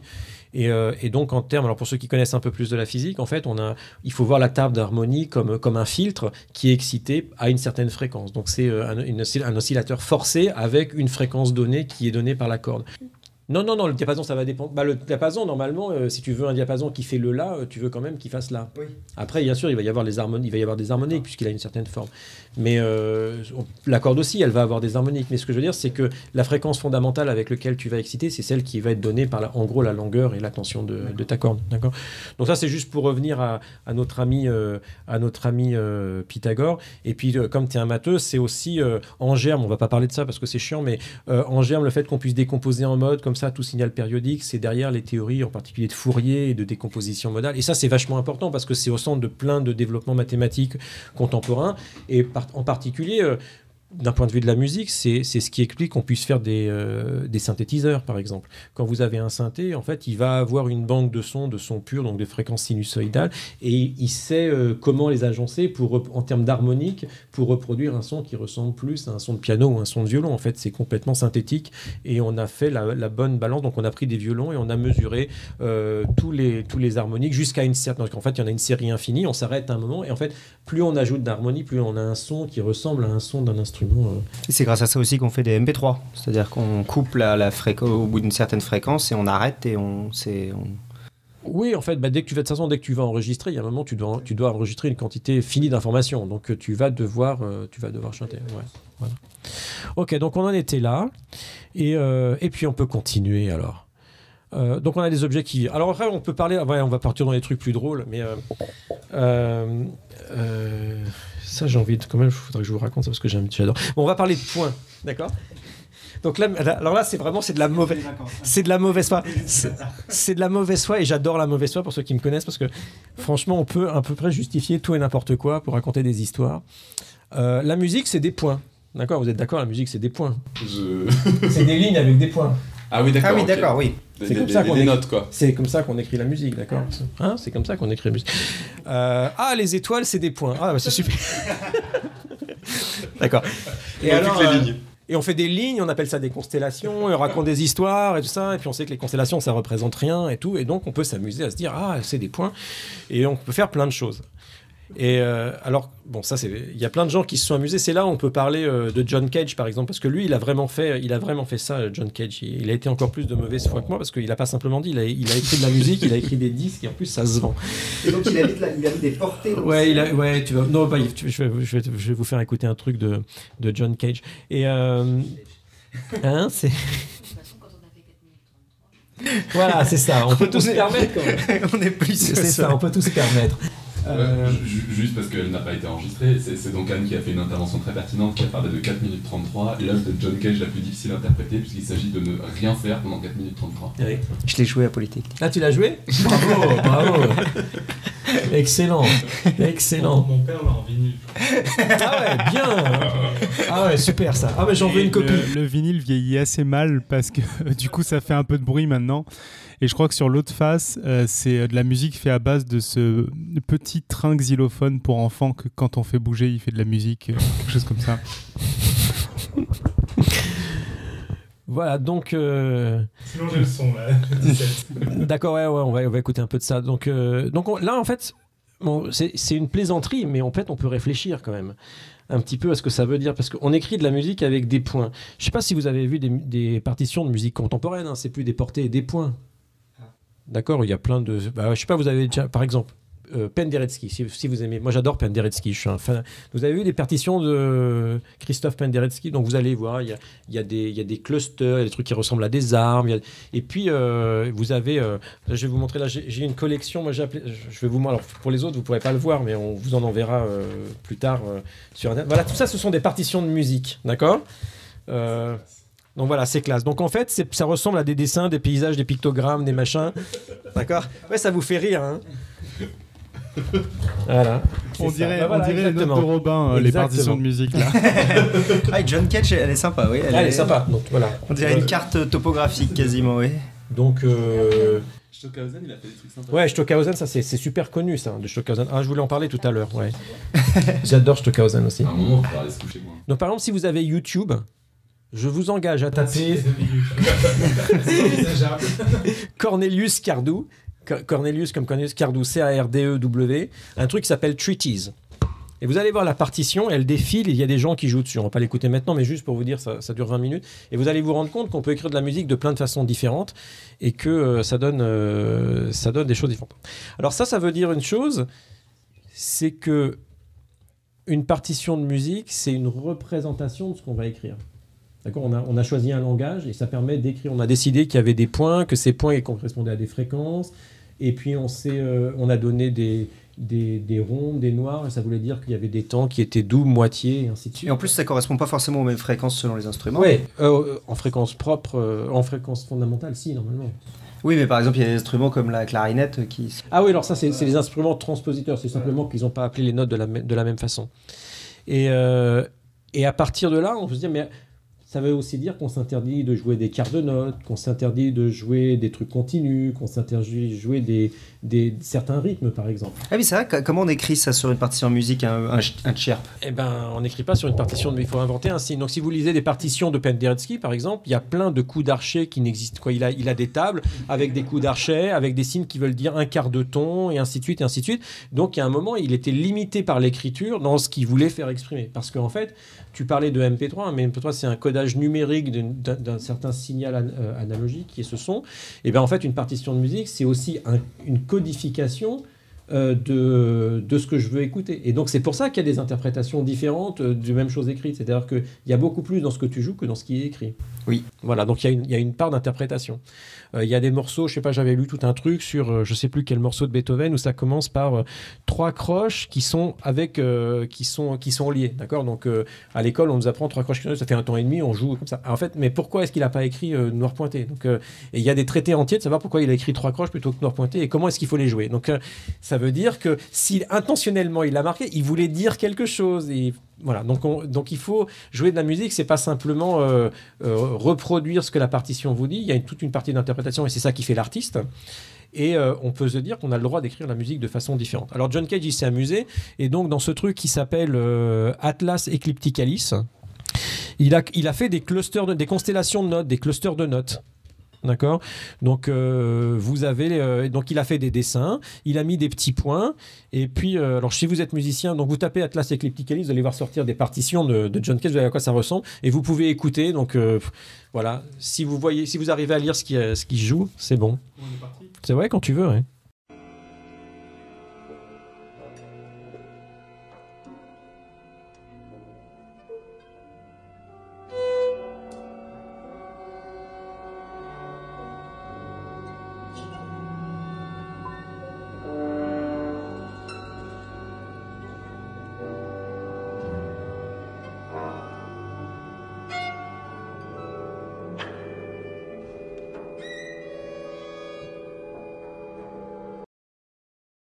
Écoutez ça, c'est merveilleux, hein. Mais bon. Donc vous voyez, on peut justifier à peu près tout et n'importe quoi.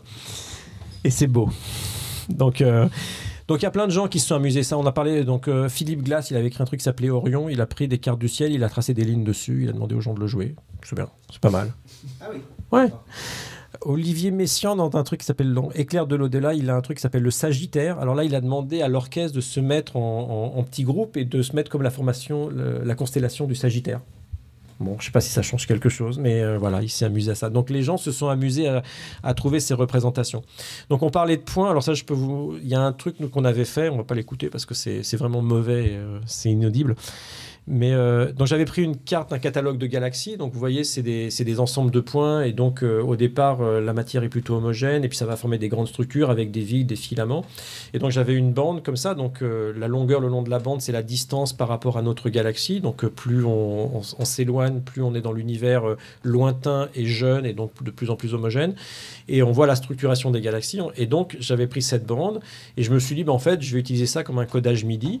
Et donc, ça me donne des, des notes de piano et qu'on, qu'on joue comme ça, et poum, poum, poum, et ça fait un truc euh, complètement inaudible. Et, euh, et c'est vrai que c'est inaudible. Et alors, un jour, il s'est trouvé... Euh, donc, c'était il y a trois ans, j'étais, euh, j'étais à, l'univers, à l'Observatoire euh, du Cap, en Afrique du Sud, et il y avait une, une, une femme, euh, euh, ah, Wenda Diaz, qui est costaricaine et qui est aveugle. Et elle est astronome. Donc, elle a fait une thèse d'astronomie. Elle, est, euh, elle faisait de l'astronomie observationnelle et elle a eu une maladie. Elle, vers vingt-sept ans, elle est, elle est devenue aveugle. Et on a pas mal discuté. Et donc, je lui ai fait écouter ça. Je lui ai dit, ça te fait penser à quoi? Et en fait, c'est la seule personne que je connaisse au monde qui m'a dit, mais en fait, là, tu as des distributions de notes qui sont homogènes et ça se structure. Et on voit qu'il y a une, que tes notes, elles se mettent en structure d'éponge et tout ça. Et là, j'étais complètement sur le cul parce que, bien sûr, je me suis dit, c'est alors la seule personne qui me dit que voilà, ça représente exactement ce qu'on joue. Et en fait, cette personne est assez extraordinaire. Donc, elle est un peu comme, euh, vous vous rappelez, euh, Conta- le film Contact avec euh, Jodie Foster et... Euh, Eli, vous savez, là, qui écoute euh, avec les radiotélescopes. Et en fait, elle fait exactement pareil. C'est-à-dire que, comme elle ne peut pas voir, elle fait des calculs. Donc, elle, elle transforme, elle a un, un logiciel de sonification, elle transforme ses observations Euh, en musique. Donc par exemple, si elle a des spectres d'absorption, il va y avoir, ça va lui donner la fréquence. Donc le temps, c'est la, c'est en gros la, la, la distance depuis l'observateur. Et donc elle va avoir ces données-là. Et elle peut calculer par exemple des intervalles de, de courbe à l'oreille. Et elle m'a fait la démonstration, donc elle m'a montré la courbe. Moi, j'ai mis dans Mathematica, j'ai fait deux, trois trucs, j'ai eu l'intégrale. Elle a, éc- elle a utilisé son logiciel, elle a écouté, et ensuite, donc, euh, elle a sorti euh, de tête le résultat de l'intégrale, et j'ai trouvé que c'était bluffant. Voilà. Donc, euh, comme quoi, euh, on peut calculer aussi avec ses oreilles, mais ça, ça prouve encore ce que je disais au départ, c'est-à-dire que quand on n'a pas accès à certains sens, on n'a pas accès à toute la réalité, mais c'est on ça, peut ça va transformer complètement avec l'astronome aveugle. Là. Ah oui, enfin, non, le... mais là, elle, c'était, c'est l'incarnation de l'astronome aveugle. Donc je lui raconte, on a, on s'est vu plein de fois après, on a, on s'est raconté des histoires parce que euh, je lui ai raconté plein de choses qu'on avait faites et euh, pour lui, pour lui montrer que c'était, euh, en fait, elle le vivait euh, complètement. Et alors, ce qui est extraordinaire, c'est que quand elle fait des conférences, elle fait des conférences dans le noir absolu sans slides, et donc elle fait écouter des choses aux gens et elle les met dans euh, un univers où ils ne peuvent pas voir parce qu'elle dit mais en fait euh, si euh, les gens ne peuvent pas se mettre du côté de, de la perception du monde des aveugles, donc il faut que vous vous soyez dans les mêmes conditions, que vous ayez euh, une, une, une appréhension de ma, ma conférence qui est basée que sur l'écoute. Et donc elle fait des conférences comme ça, et je trouve que c'est très très joli, parce que euh, c'est vrai que quand on est euh, on, on voit on est, on n'a pas la même relation en fait euh, à ce qui est visible et ce qui est euh, ce qui est euh, ce qui est audible. Et d'ailleurs, mais ça c'est un truc que moi je trouve assez fabuleux, c'est que quand vous allez au concert par exemple, c'est un effort d'écouter parfois, c'est-à-dire qu'il faut rester concentré. Si vous ne restez pas concentré, en fait vous n'arrivez pas à écouter tout le temps. Donc ça demande un effort particulier, alors que de façon paradoxale, vous pouvez pas fermer vos oreilles. Donc vous êtes obligé d'écouter, d'entendre. Et donc c'est un peu la différence entre entendre. Vous êtes obligé d'entendre, mais c'est difficile d'écouter. C'est un peu comme avec les gens, quand ils vous parlent, vous les entendez, mais quand vous les écoutez, vous les entendez pas toujours. Alors donc, qu'au euh, cinéma, ouais. On peut fermer les yeux, voilà. Mais c'est moins difficile de voir, effectivement. Ouais, c'est ça, ouais. Mais tout, dans la vie, tu peux toujours... Il paraît que Kant se plaignait beaucoup du fait qu'on ne pouvait pas fermer ses oreilles. Ça le dérangeait. Ça l'empêchait de se concentrer. Comme tu parlais de Kant avant. Il... on ne sait pas si c'est vrai, mais en tous les cas... Donc c'est assez paradoxal. Donc on a ce sens, on a ce sens qui est qui est Louis. On peut pas s'en abstraire. On est toujours, on est toujours dérangé par les voisins qui font du bruit en plein milieu de la nuit, quoi. Donc euh, non mais c'est vrai, ça vous empêche de... alors que euh, ils peuvent danser. Alors que les ça voisins qui ont des lasers dans leur ouais, maison, c'est, ça, c'est exactement. Pas gênant. Et d'un autre côté, rester concentré sur de la musique, ça demande un effort euh, plus que de regarder des images, euh, des images passées. Donc je pense qu'il y a, il y a une relation différente au son et à, et à la lumière. Bon bah voilà. Après on peut on peut jouer plus. D'accord, il faut, il faut jouer plus. Donc la question suivante qu'on pourrait se poser, c'est est-ce qu'on peut entendre ou écouter des théories physiques ? Parce qu'au départ, je suis quand même un théoricien, donc moi j'aime les équations, les courbes. Les... C'est vrai que c'était est-ce beaucoup peut... pro d'observation aujourd'hui. Est-ce qu'on peut s'amuser à faire ça ? Bah oui, si tu peux. Ouais, si je pose la question et s- connaissant la mauvaise foi de ce soir, on sait qu'on va pouvoir le faire. Et toute une, toute une partie des équations, et cetera, particulièrement les équations différentielles, sont, se prêtent plutôt bien à l'écoute, à mon avis. Alors voilà, ça c'est une première chose, c'est-à-dire que Euh, des équations, de, certaines équations de type différentiel qu'on va appeler des équations d'onde ou des équations de propagation, les solutions de ces équations, eh bien, ça va être des, des choses qui, qui représentent des signaux qui vibrent. D'accord ? Donc ça, on peut s'amuser, pareil, à faire cette transposition et puis à les écouter. D'accord ? Donc ça, c'est, c'est clair que c'est une chose qu'on, qu'on peut faire. Euh, alors, il y a pas mal de gens qui, sont, euh, qui, sont, euh, qui ont essayé de faire ça. Et, euh, alors, je vais donner deux, trois exemples de musiciens, donc des gens que j'adore, hein. Donc le premier, c'est Edgar Varèse. Est-ce que vous connaissez Edgar Varèse ? C'est un grand, un des plus grands compositeurs français. Et euh, il a écrit dans... C'est vrai ? C'est pas vrai ? Si, si, elle est... Si c'est un plus grand, je sais pas. Mais je J'ai pas dit le plus grand, un des plus grands, d'accord ? Ouais, moi j'adore Edgar Varèse. Mais quand on dit ça, ça veut juste dire qu'on l'aime, quoi. Voilà, ça veut pas dire que... On n'est pas là pour mettre des médailles, mais ça veut dire qu'il a fait des choses extraordinaires. Et il y a une pièce que, que je trouve fabuleuse qui s'appelle « Ionisation ». Qu'il a écrit, euh, je crois, en dix-neuf cent vingt-neuf dix-neuf cent trente.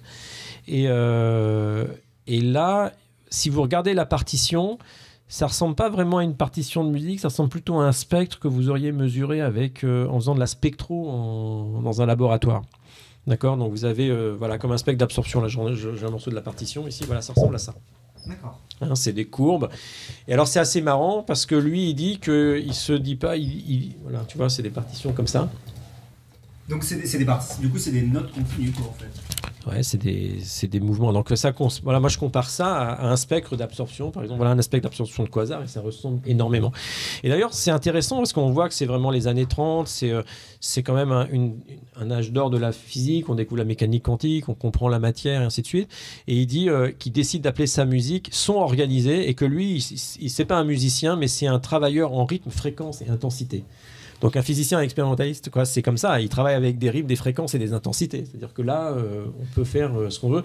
Et c'est clair que ça, c'est le départ aussi d'une musique où on va faire de la musique électroacoustique, on va utiliser des ordinateurs. Il va y avoir toute une branche de la musique qui va vraiment travailler avec ça. Et euh, ça va aller de la musique qu'on traite, la musique, on parlait de Stockhausen tout à l'heure. Donc il va y avoir toute une musique où on va travailler les sons avec l'ordinateur pour pouvoir euh, faire des, des, des, univers, euh, des univers sonores.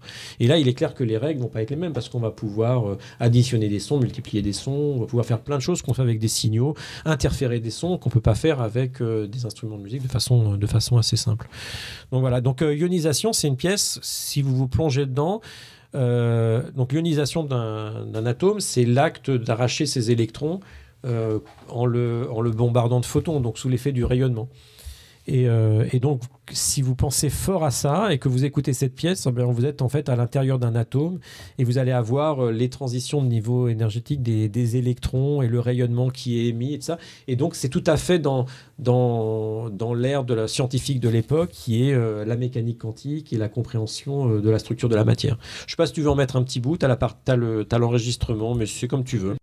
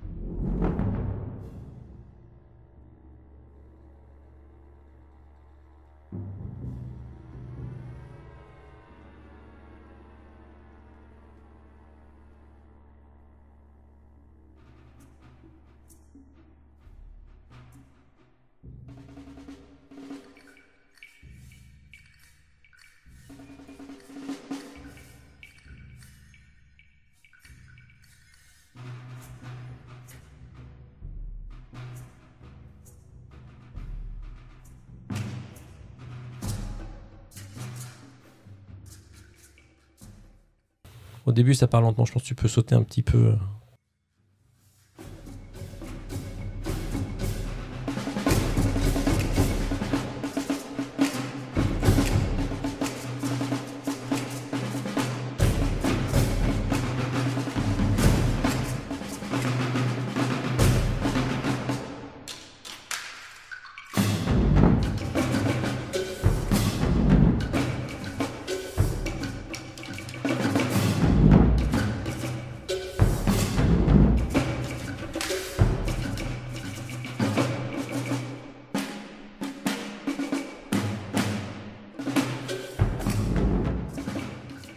Et donc là, ouais, ouais, c'est ça. Il y a des moments qui sont intenses, il y en a qui ne le sont pas. Donc, euh... donc ça, ça nous a amené vers la mécanique quantique. Et une chose qu'on a apprise, voilà, au vingtième siècle avec la mécanique quantique, c'est que bah, toute particule est aussi une onde, donc tout vibre. Donc en fait, l'essentiel est fait de vibration. Donc on peut euh, euh, chaque particule, que ce soit un électron, que ce soit un noyau atomique, va avoir des, des propriétés qui sont les mêmes que celles de toute onde. Et donc, finalement, euh, ça, tout s'écoute, d'accord ? Et euh, ça va même plus loin, c'est-à-dire que les développements aujourd'hui euh, en physique théorique autour de la compréhension de la théorie de la gravitation, bah, qui cherchent à formuler une théorie gra- de, la, de la gravitation qui est quantique, vont donner que finalement, toutes les vibrations, l'espace-temps lui-même pourrait être la résultante de cordes qui vibrent. On appelle ça la théorie des cordes. Donc, autant dire que si c'est des cordes qui vibrent... Euh, euh, hein, on a bouclé la boucle. Et, euh, et donc, euh, dans ce cas-là... Euh, on pourrait dire que pour revoir Pythagore, tout est musique, puisque l'univers, ça serait l'essence de cordes qui vibrent, et donc de modes de vibration qui seraient aussi quantifiés avec un fondamental deux fois, trois fois. Donc finalement, peut-être qu'il n'avait pas si tort que ça. Et alors, ce qui est drôle, c'est que ça, ça avait été... Il y a, il y a plusieurs compositeurs qui se sont inspirés de tous ces développements euh, cosmologiques et, et, et scientifiques. Donc, euh, bah, on parlait de Stockhausen, il y a un truc qui s'appelle I L E M, donc en fait, qui est, qui est basé sur la théorie des, des univers cycliques de Gamow dans les années, dans les années cinquante, par exemple. Et puis, euh, on parlait tout à l'heure du fond diffus cosmologique. Alors, il y en a un qui a entendu le fond diffus cosmologique, c'est, euh, c'est Frank Zappa. Ah, c'est bien, Frank Zappa, non ? C'est des gens qui ont les cheveux longs. Bon, j'ai pas de moustache, mais qui ont les cheveux longs. J'adore Frank Zappa. Et, euh, et donc, il a un album qui s'appelle The Big Note. Et donc, il a dit... Euh, donc, il, on, a, on a découvert le fond diffus cosmologique. Donc, c'est ce fond d'onde électromagnétique qui a une température de deux virgule sept Kelvin. Et en fait, euh, je ne sais pas où il a lu ça, mais en fait, il a dit, en fait, euh, l'univers vibre. Il vibre... Euh, donc, c'était un si bémol, mais quatre mille neuf cent vingt-huit octaves au-dessous de la big note. Donc, en fait, c'est un peu comme un, un mantra. L'univers, il chante un si bémol, euh, comme ça, mais...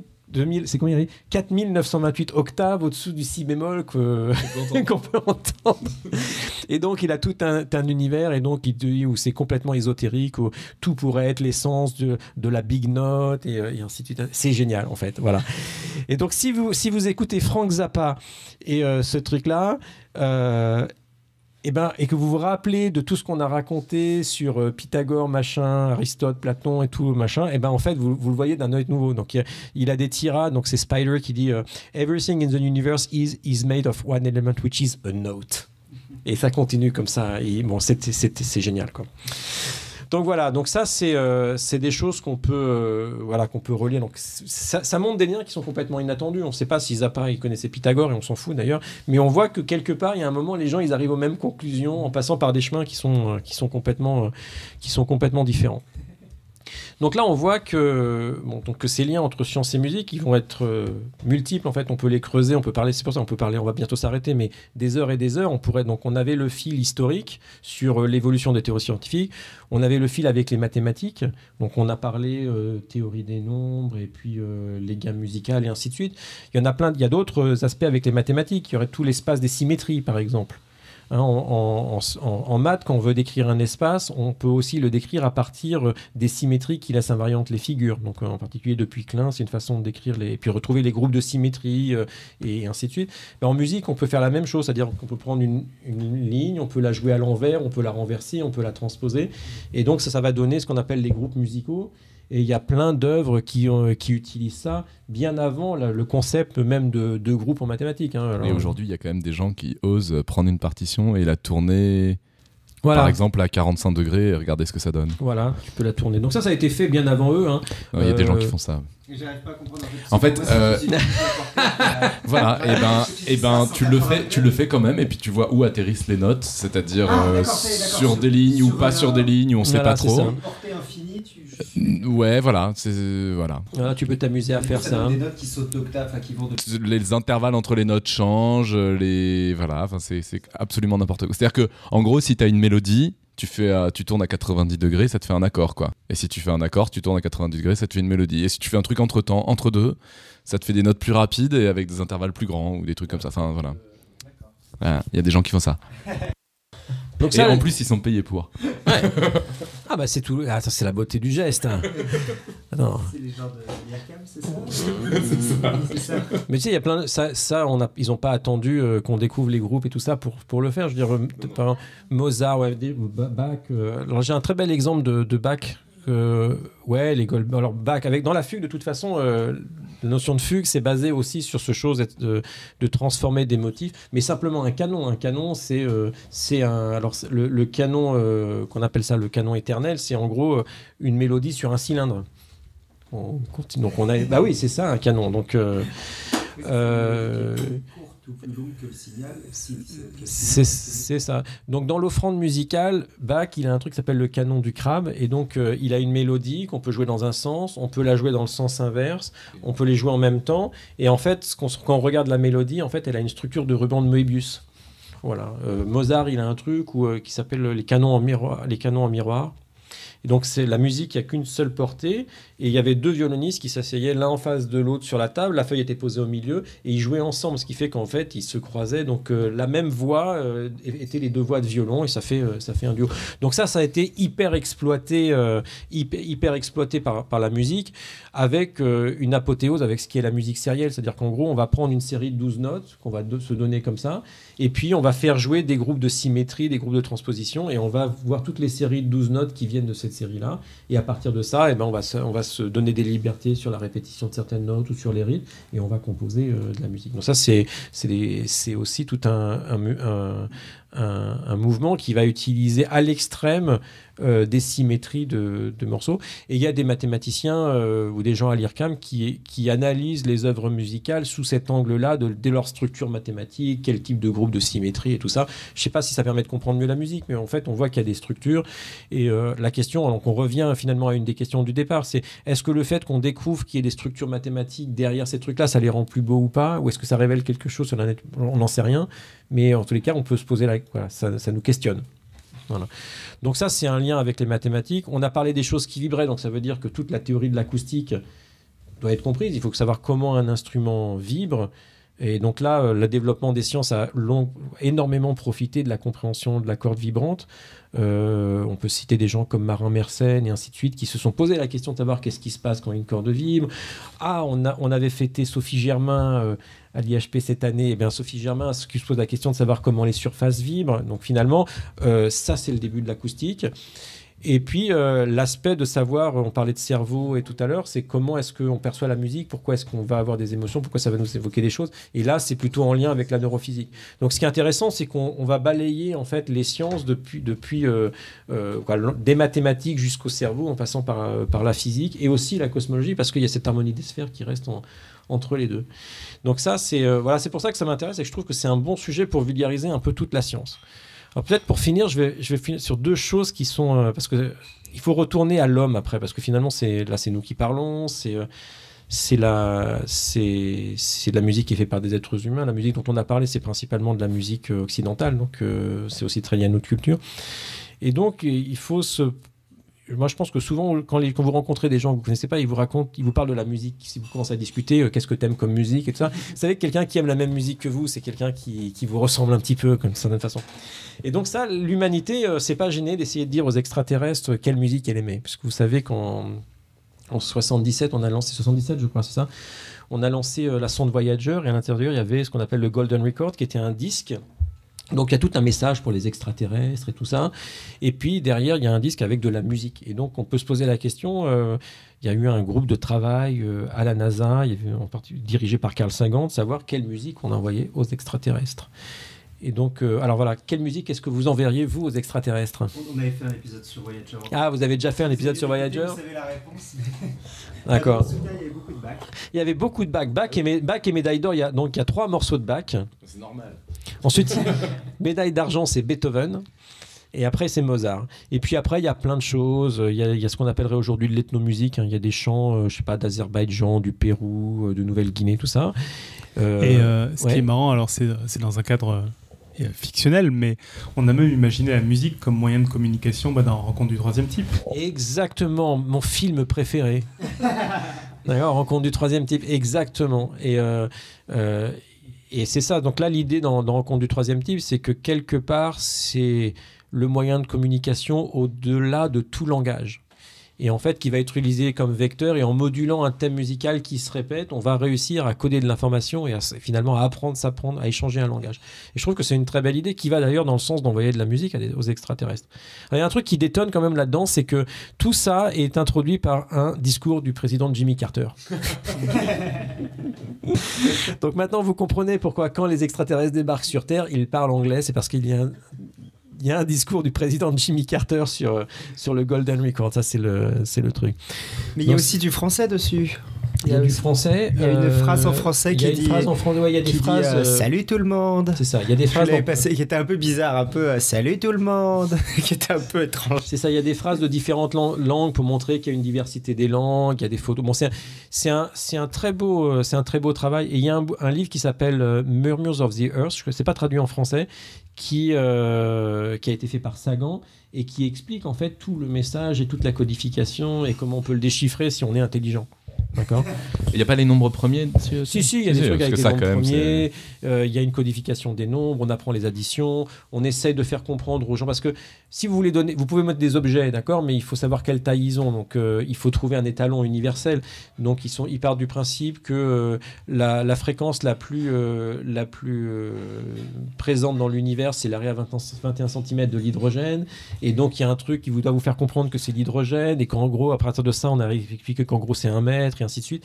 Et donc, parce que, en fait, si vous communiquez, il faut donner tous vos codes. Un système d'unité, c'est pas quelque chose d'universel, c'est quelque chose de construit avec les aléas. Ça dépend de la taille de la planète sur laquelle on est, ainsi de suite. Et donc, de pesanteur historique. Et donc, il faut transmettre aux extraterrestres. On peut pas dire c'est le haut, c'est le bas, ça mesure deux mètres. Tiens, voilà un être humain qui fait un mètre quatre-vingts. Voilà l'homme. Tout ça, il faut tout définir à partir de zéro. Et c'est ce qu'ils ont essayé de faire. Et je trouve que le. La démarche est vachement apport- intéressante sur, euh, sur le comment est-ce qu'on peut définir à partir quasiment de rien qui nous sommes nous en tant qu'êtres humains. Mais euh, ce qui se pose sur la musique et qui se pose un peu aussi sur la vue, sur ce truc de Voyager, c'est, c'est pas envisageable qu'ils aient pas de récepteurs à son, à musique, à... Mais probablement, peut-être ils n'ont même pas d'oreilles, on en sait, on se voit, ouais, peut-être ça. Ils existent ou Dieu, quoi. Peut-être qu'ils n'existent pas, mais le, le truc, c'est que bon, c'est, c'est un peu poétique cette histoire, parce que cette sonde, elle est sortie du système solaire il y a quoi, il y a une dizaine d'années maintenant. Ça fait dix ans que ça sort, ouais. Ouais, c'est ça.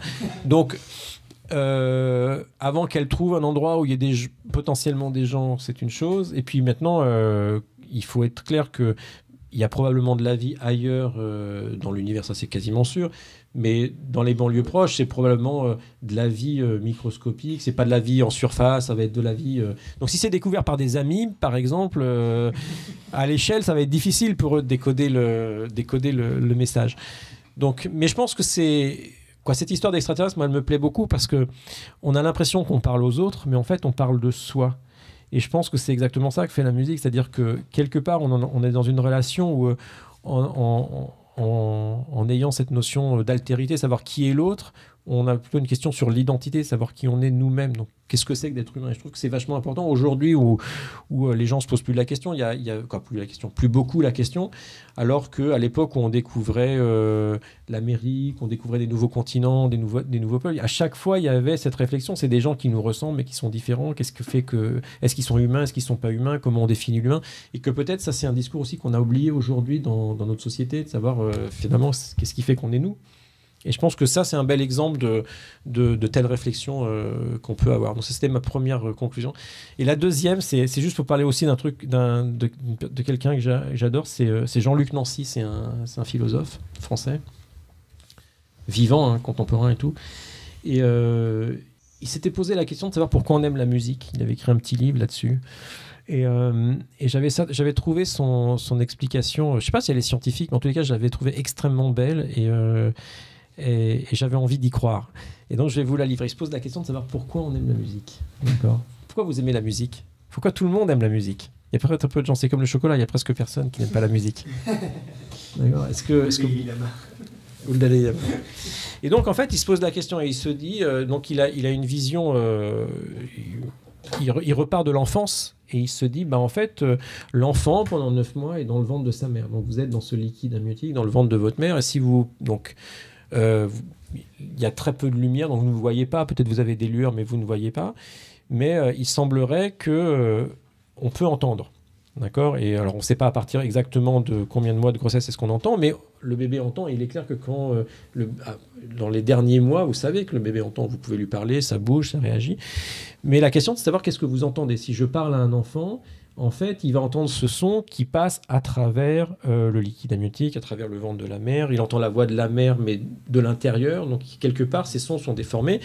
Et euh, si vous écoutez, euh, si vous parlez dans l'eau et que vous écoutez dans l'eau, euh, vous allez vous rendre compte que c- toutes les fréquences ne vont pas se, se propager, que vous n'allez pas comprendre les mots, mais vous allez quand même saisir quelque chose.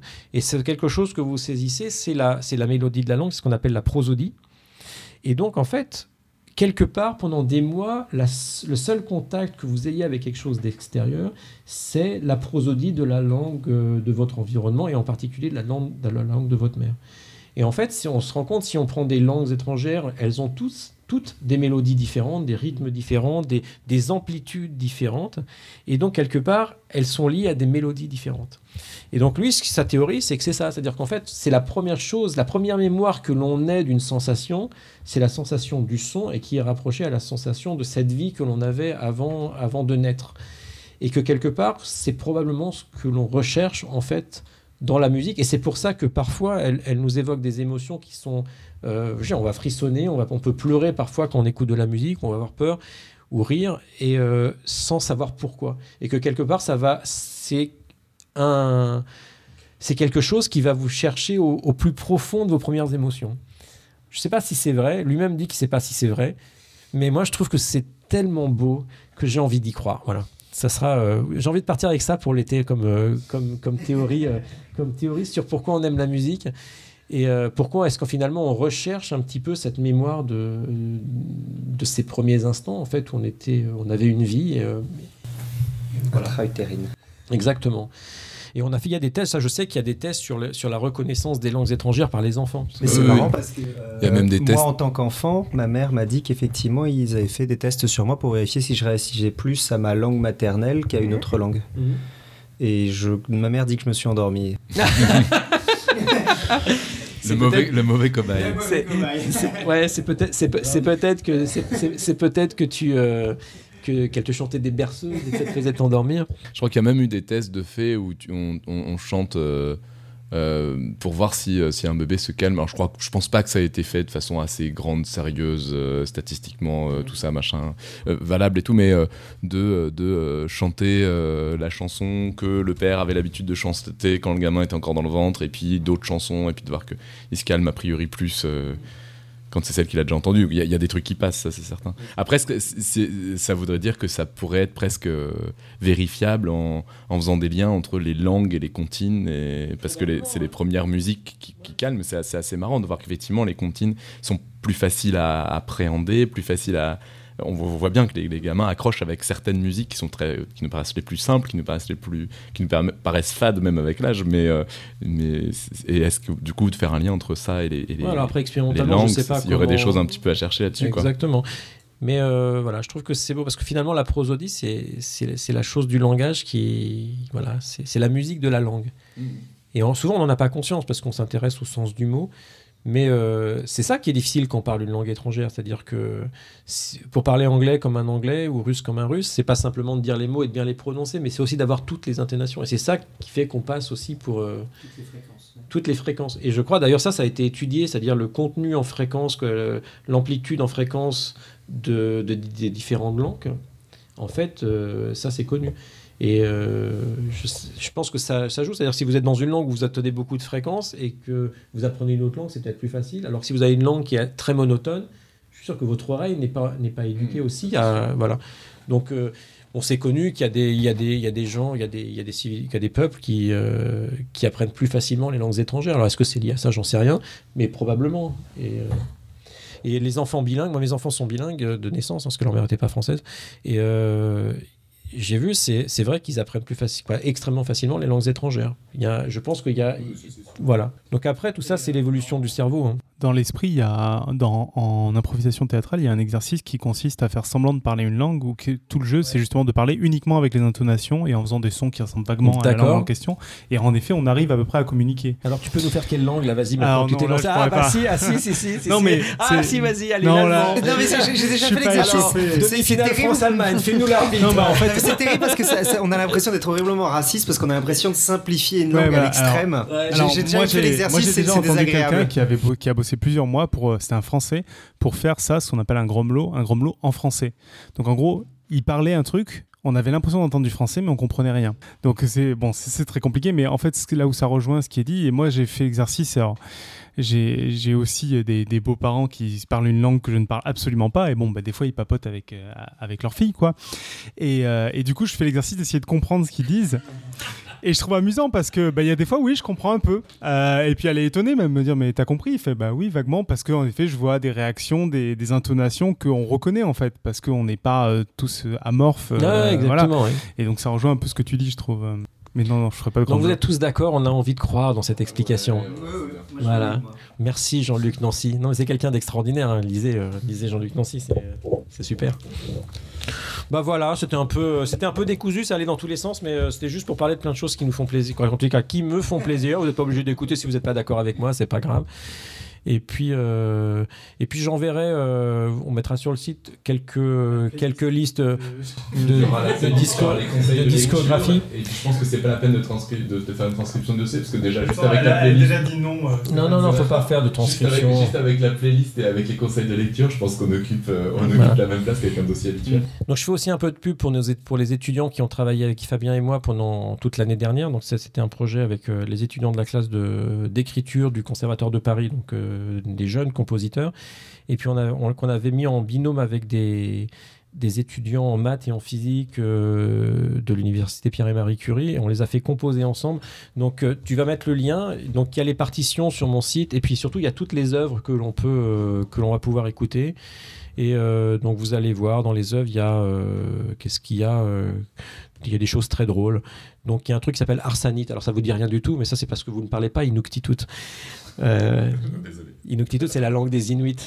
Arsanite ça veut dire aurore boréale. Donc c'est voilà, c'est c'est l'histoire d'un proton depuis le Soleil jusqu'à le moment où il va euh, rentrer en collision avec euh, euh, des composants de la de l'atmosphère pour euh, émettre une belle lumière verte. Donc ça c'est donc il y a une pièce qui est biogénèse, donc qui raconte un peu euh, sur basée sur les théories d'origine de la vie extraterrestre. Il euh, y a un truc qui est très euh, bac en fait, qui s'appelle la cantate des planètes, donc qui est vraiment très dans le style euh, voilà, je fais une cantate, donc sur le côté harmonie des sphères, mais où le style, donc pour montrer l'évolution en fait de la structuration de la matière, ça commence dans un style qui est bac et ça finit dans un style qui est messien, donc c'est l'évolution du style au, au, au long de la de, de l'œuvre. Il y en a un que j'adore, c'est Funky, Funky Star.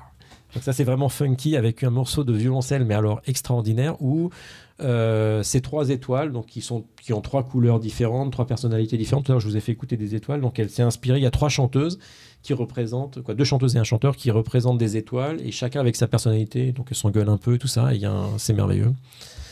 Il y a une pièce très mathématique sur les attracteurs étranges. Donc là c'est vraiment euh, c'est vraiment euh, génial. Moment, ça, ça fait enfin ça fait bah, un truc qu'on connaît quoi. Ouais, alors l'idée c'était qu'on était parti euh, d'un, d'un motif musical et donc on a, qui a été codé et ensuite on peut uti- étudier l'équation logistique en changeant les paramètres et donc euh, au dé- pour des paramètres faibles c'est des motifs qui sont presque identiques et pour, euh, pour des, des paramètres plus grands on va rentrer dans des régimes chaotiques de l'équation logistique et donc là ça donne un peu et donc il a utilisé ensuite ces motifs pour créer sa pièce avec des passages dans le chaos, des passages plus déterministes. C'est assez intéressant, c'est plus conceptuel. Voilà.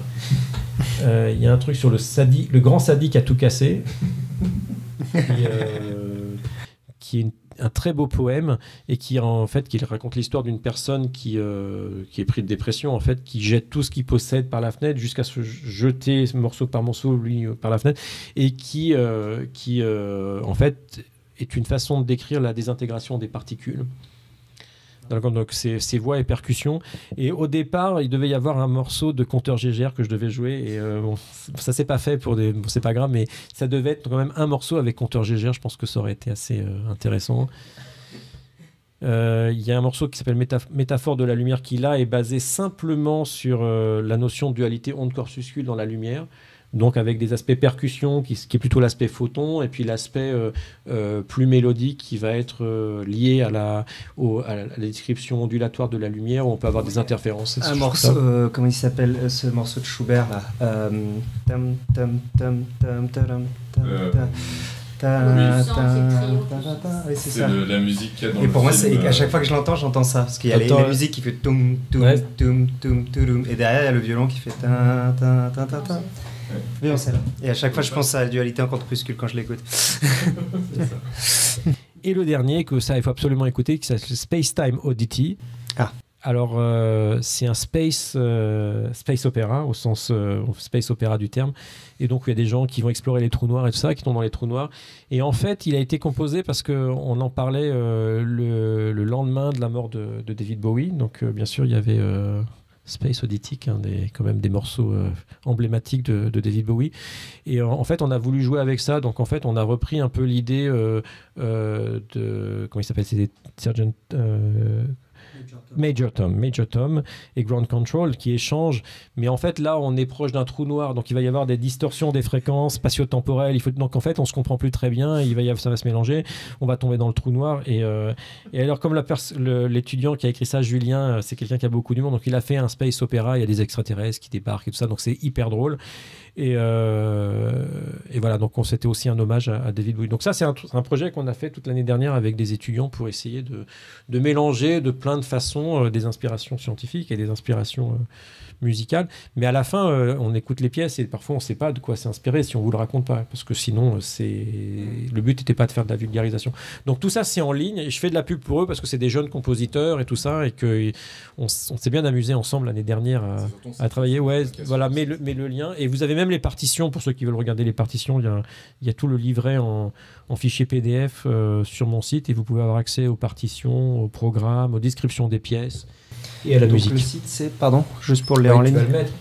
Oui, oui, oui, voilà. De bah, toute façon, vous tapez Jean-Philippe Usan et après. Euh... Ouais, mais il faut trouver, parce que mon site est mal fait, parce que pff, je sais pas faire les sites. C'est, c'est le troisième main, la deuxième main. Non, mais c'est juste que je suis feignant, alors je mets tout à la ligne comme ça, euh, mais. c'est compliqué. Mais donc, euh, voilà. Donc tout ça pour vous dire que ça, c'est une, voilà, c'était une bonne occasion de parler de musique, de parler un peu de science, de choses et d'autres, sans être focalisé sur un thème. Ouais, bah c'était, c'était assez merveilleux, ouais. Ma foi. Un très bel épisode de vacances. Il euh, y a la, ouais, on, je pense qu'on n'a pas de questions. Euh, les, les auditeurs euh, sont allés se coucher au bout d'un moment, mais on tous dit, euh, il va falloir que je l'écoute, euh, réécoute. Mais il va nous, il va nous rester la citation et puis. Euh, Il va nous rester la citation et puis on, on pourra conclure la saison en, en beauté. Euh, est-ce que tu as ramené une citation du coup ? Moi, ouais, il fallait que je ramène une citation. Ah, oui. Et Platon, pas de Platon, hein. C'est déjà fait Platon. Non, euh, Frank Zappa, elle était géniale ma, ma citation de Frank Zappa, non ? Ça, ah, ça, ça suffisait quoi, pas. La, euh, la, la citation de Frank Zappa, c'était quoi ? Alors attends, il faut que, que je retrouve ça parce que je l'ai pas sous les yeux. C'est la saison six. C'est, alors... Elle est en phase avec Game of Thrones, les gars. C'est oh. super. Au, au passage, pendant Donc la c'est ré... pas l'épisode où je meurs, c'est pas l'épisode. Au passage, pendant la réflexion, du coup, la, le prochain épisode avec toi, on le fait à l'institut Henri Poincaré. Ah oui, oui. Vos... Alors ça, c'est quelque chose auquel je tiens. J'aimerais bien qu'on fasse un épisode à, à, la, à bah, l'institut, ouais. euh, fasse... voire même qu'on fasse visiter de à des auditeurs. Et j'aimerais bien qu'on, qu'on fasse un truc peut-être autour de la collection de modèles mathématiques. Ah, donc ça serait intéressant. C'est hyper radiophonique de... en plus. C'est hyper radiophonique. Voilà. Alors, euh, il y a plein d'occasions pour ça, puisque l'année prochaine, deux mille dix-sept, nous fêterons le centenaire de la mort de Gaston Darboux, enfin, mathématicien que personne ne connaît. Donc... Que personne ne connaît, mais vous faites Google Gaston Darboux. Bien, non, non, mais c'est très bien d'en parler. Je... Donc, il faut savoir qu'à l'Institut Henri Poincaré, il y a un amphithéâtre Darboux, donc ça veut dire que c'est probablement un mathématicien qui a un lien avec l'Institut. Euh, qui a été un des grands contributeurs de, de la collection de modèles mathématiques de l'Institut. Et donc l'année prochaine, on va, on va, on va l'honorer. Et donc il y aura tout un travail autour de, de ces modèles mathématiques. On est en train de, de composer un livre collectif avec beaucoup de photos et de, qui explique un peu ce que sont ces modèles mathématiques, comment ils ont inspiré des artistes comme Man Ray, Max Ernst et, et d'autres, et beaucoup de surréalistes. Et puis il y aura, euh, il y aura plein d'activités. Et en particulier, il y a des compositeurs qui ont voulu se commencer à créer des chorégraphies et de la musique à partir de ces modèles. Donc euh, peut-être qu'on pourra les écouter aussi, je ne sais pas. Bah, on a déjà les auditeurs encore présents qui, qui veulent que ce soit en public absolument pour venir. Ah ben, peut, alors, volontiers, alors volontiers, on peut faire une séance publique. Yes. On peut faire une séance c'est publique. Bon, c'est signé alors. D'accord. Et en fait, euh, il faut savoir que... Non mais ça tombe tout à fait à pic parce qu'il y a la semaine dernière, notre euh, responsable de la bibliothèque, Alex- Alexandra Mirich, me disait « J'aimerais bien que de temps en temps, on ouvre l'Institut pour faire des lectures, donc pour recevoir les gens et pour lire peut-être euh, euh, des textes plus littéraires mais de, de mathématiciens ou de physiciens. Il y avait eu un truc récemment autour de Grothendieck euh, à l'École normale supérieure. Et euh, ben, Poincaré a écrit des textes aussi bien de philosophie. Il y a des, il y a pas mal de gens qui ont écrit des choses que l'on peut lire. Et euh, elle avait cette envie-là. Et en fait, on peut se dire qu'on peut se faire une petite soirée autour de, à la bibliothèque avec euh, quelques personnes intéressées. Il faudra qu'on voit comment on s'organise, comment on fait ça. Mais je pense qu'on est ouvert de vous faire visiter l'Institut et de vous accueillir à l'Institut. Ça va être sympa, ça. C'est une bonne idée, ouais. Voilà. Ok, ok. Alors... Euh, donc la citation, c'est... Qui c'est qui traduit en même temps que je lis ou je... Euh, On va traduire après, on va traduire après. Everything in the universe is... Ah, c'est, ça commence après, il y a trois petits points. Alors, euh, chaque chose dans l'univers est... Is. Est. Is made of one element. Est fait d'un seul élément. Which is a note. Qui est une note. A single note. Une note unique. Atoms are really vibrations. Les atomes sont... des vibrations. You know, which are extension of the big note. Vous savez, qui sont des extensions de cette grosse, grande note. Ouais, on dit big note en France aussi. Everything's one note. Tout est une seule note. Everything, even the ponies. Même les poneys. The note, however, is the ultimate power. But see, the pigs don't know that. The ponies don't know that. Tout est donc tout est fait d'une seule note et les vibrations ne sont. The note, however, is the ultimate power. Ah, pardon. Les, cette note est le d'un pouvoir ultime, mais voyez-vous, les cochons ne le savent pas et les poneys ne le savent pas. Voilà, Frank Zappa. Spider. C'est Spider qui dit ça dans The Big Note. Voilà. Je pense que c'est bien de finir sur Frank Zappa. Ouais, ça, ça me paraît. Euh, y a... euh, pour partir en vacances, d'accord. Il y a, donc, euh, y a on rien à rajouter, quoi. Voilà. Notre combi Volkswagen, nos planches de surf et on part en vacances maintenant. Ouais, bah sur ce là-dessus, merveilleux. On va conclure. Donc, comme la saison précédente, vous avez tout l'été pour écouter Jean-Philippe Uzan en aller en retour en voiture avec vos enfants. Euh, voilà, et tout merci à tous. C'était une super soirée. En tous les cas, moi, pour moi, c'est une bonne soirée. Et donc, euh, la mauvaise nouvelle, par contre, c'est que comme pour Game of Thrones, vous allez avoir plusieurs jours sans épisode. À patienter. Donc la saison six clôture, euh, on reprend à la rentrée, on ne sait pas à quelle date, on ne sait pas avec quoi pour la saison sept, ma foi. Et puis sur notre page Facebook, voilà, si vous voulez savoir. Sur Facebook, sur Twitter, sur YouTube, sur euh, vous pouvez vous abonner sur iTunes. J'ai vu qu'il y avait des gens qui commentaient encore sur iTunes, je ne savais pas que ça existait encore, j'ai, j'ai aperçu ça, donc euh, coucou aux gens qui commentent sur iTunes, ça fait plaisir. N'hésitez pas à venir sur les autres réseaux où on est un peu plus présent pour vous répondre. Et puis voilà, passez un bon été, amusez-vous bien, et que d'ici là, ma foi, que servir la science soit votre joie. Servir la science de notre joie.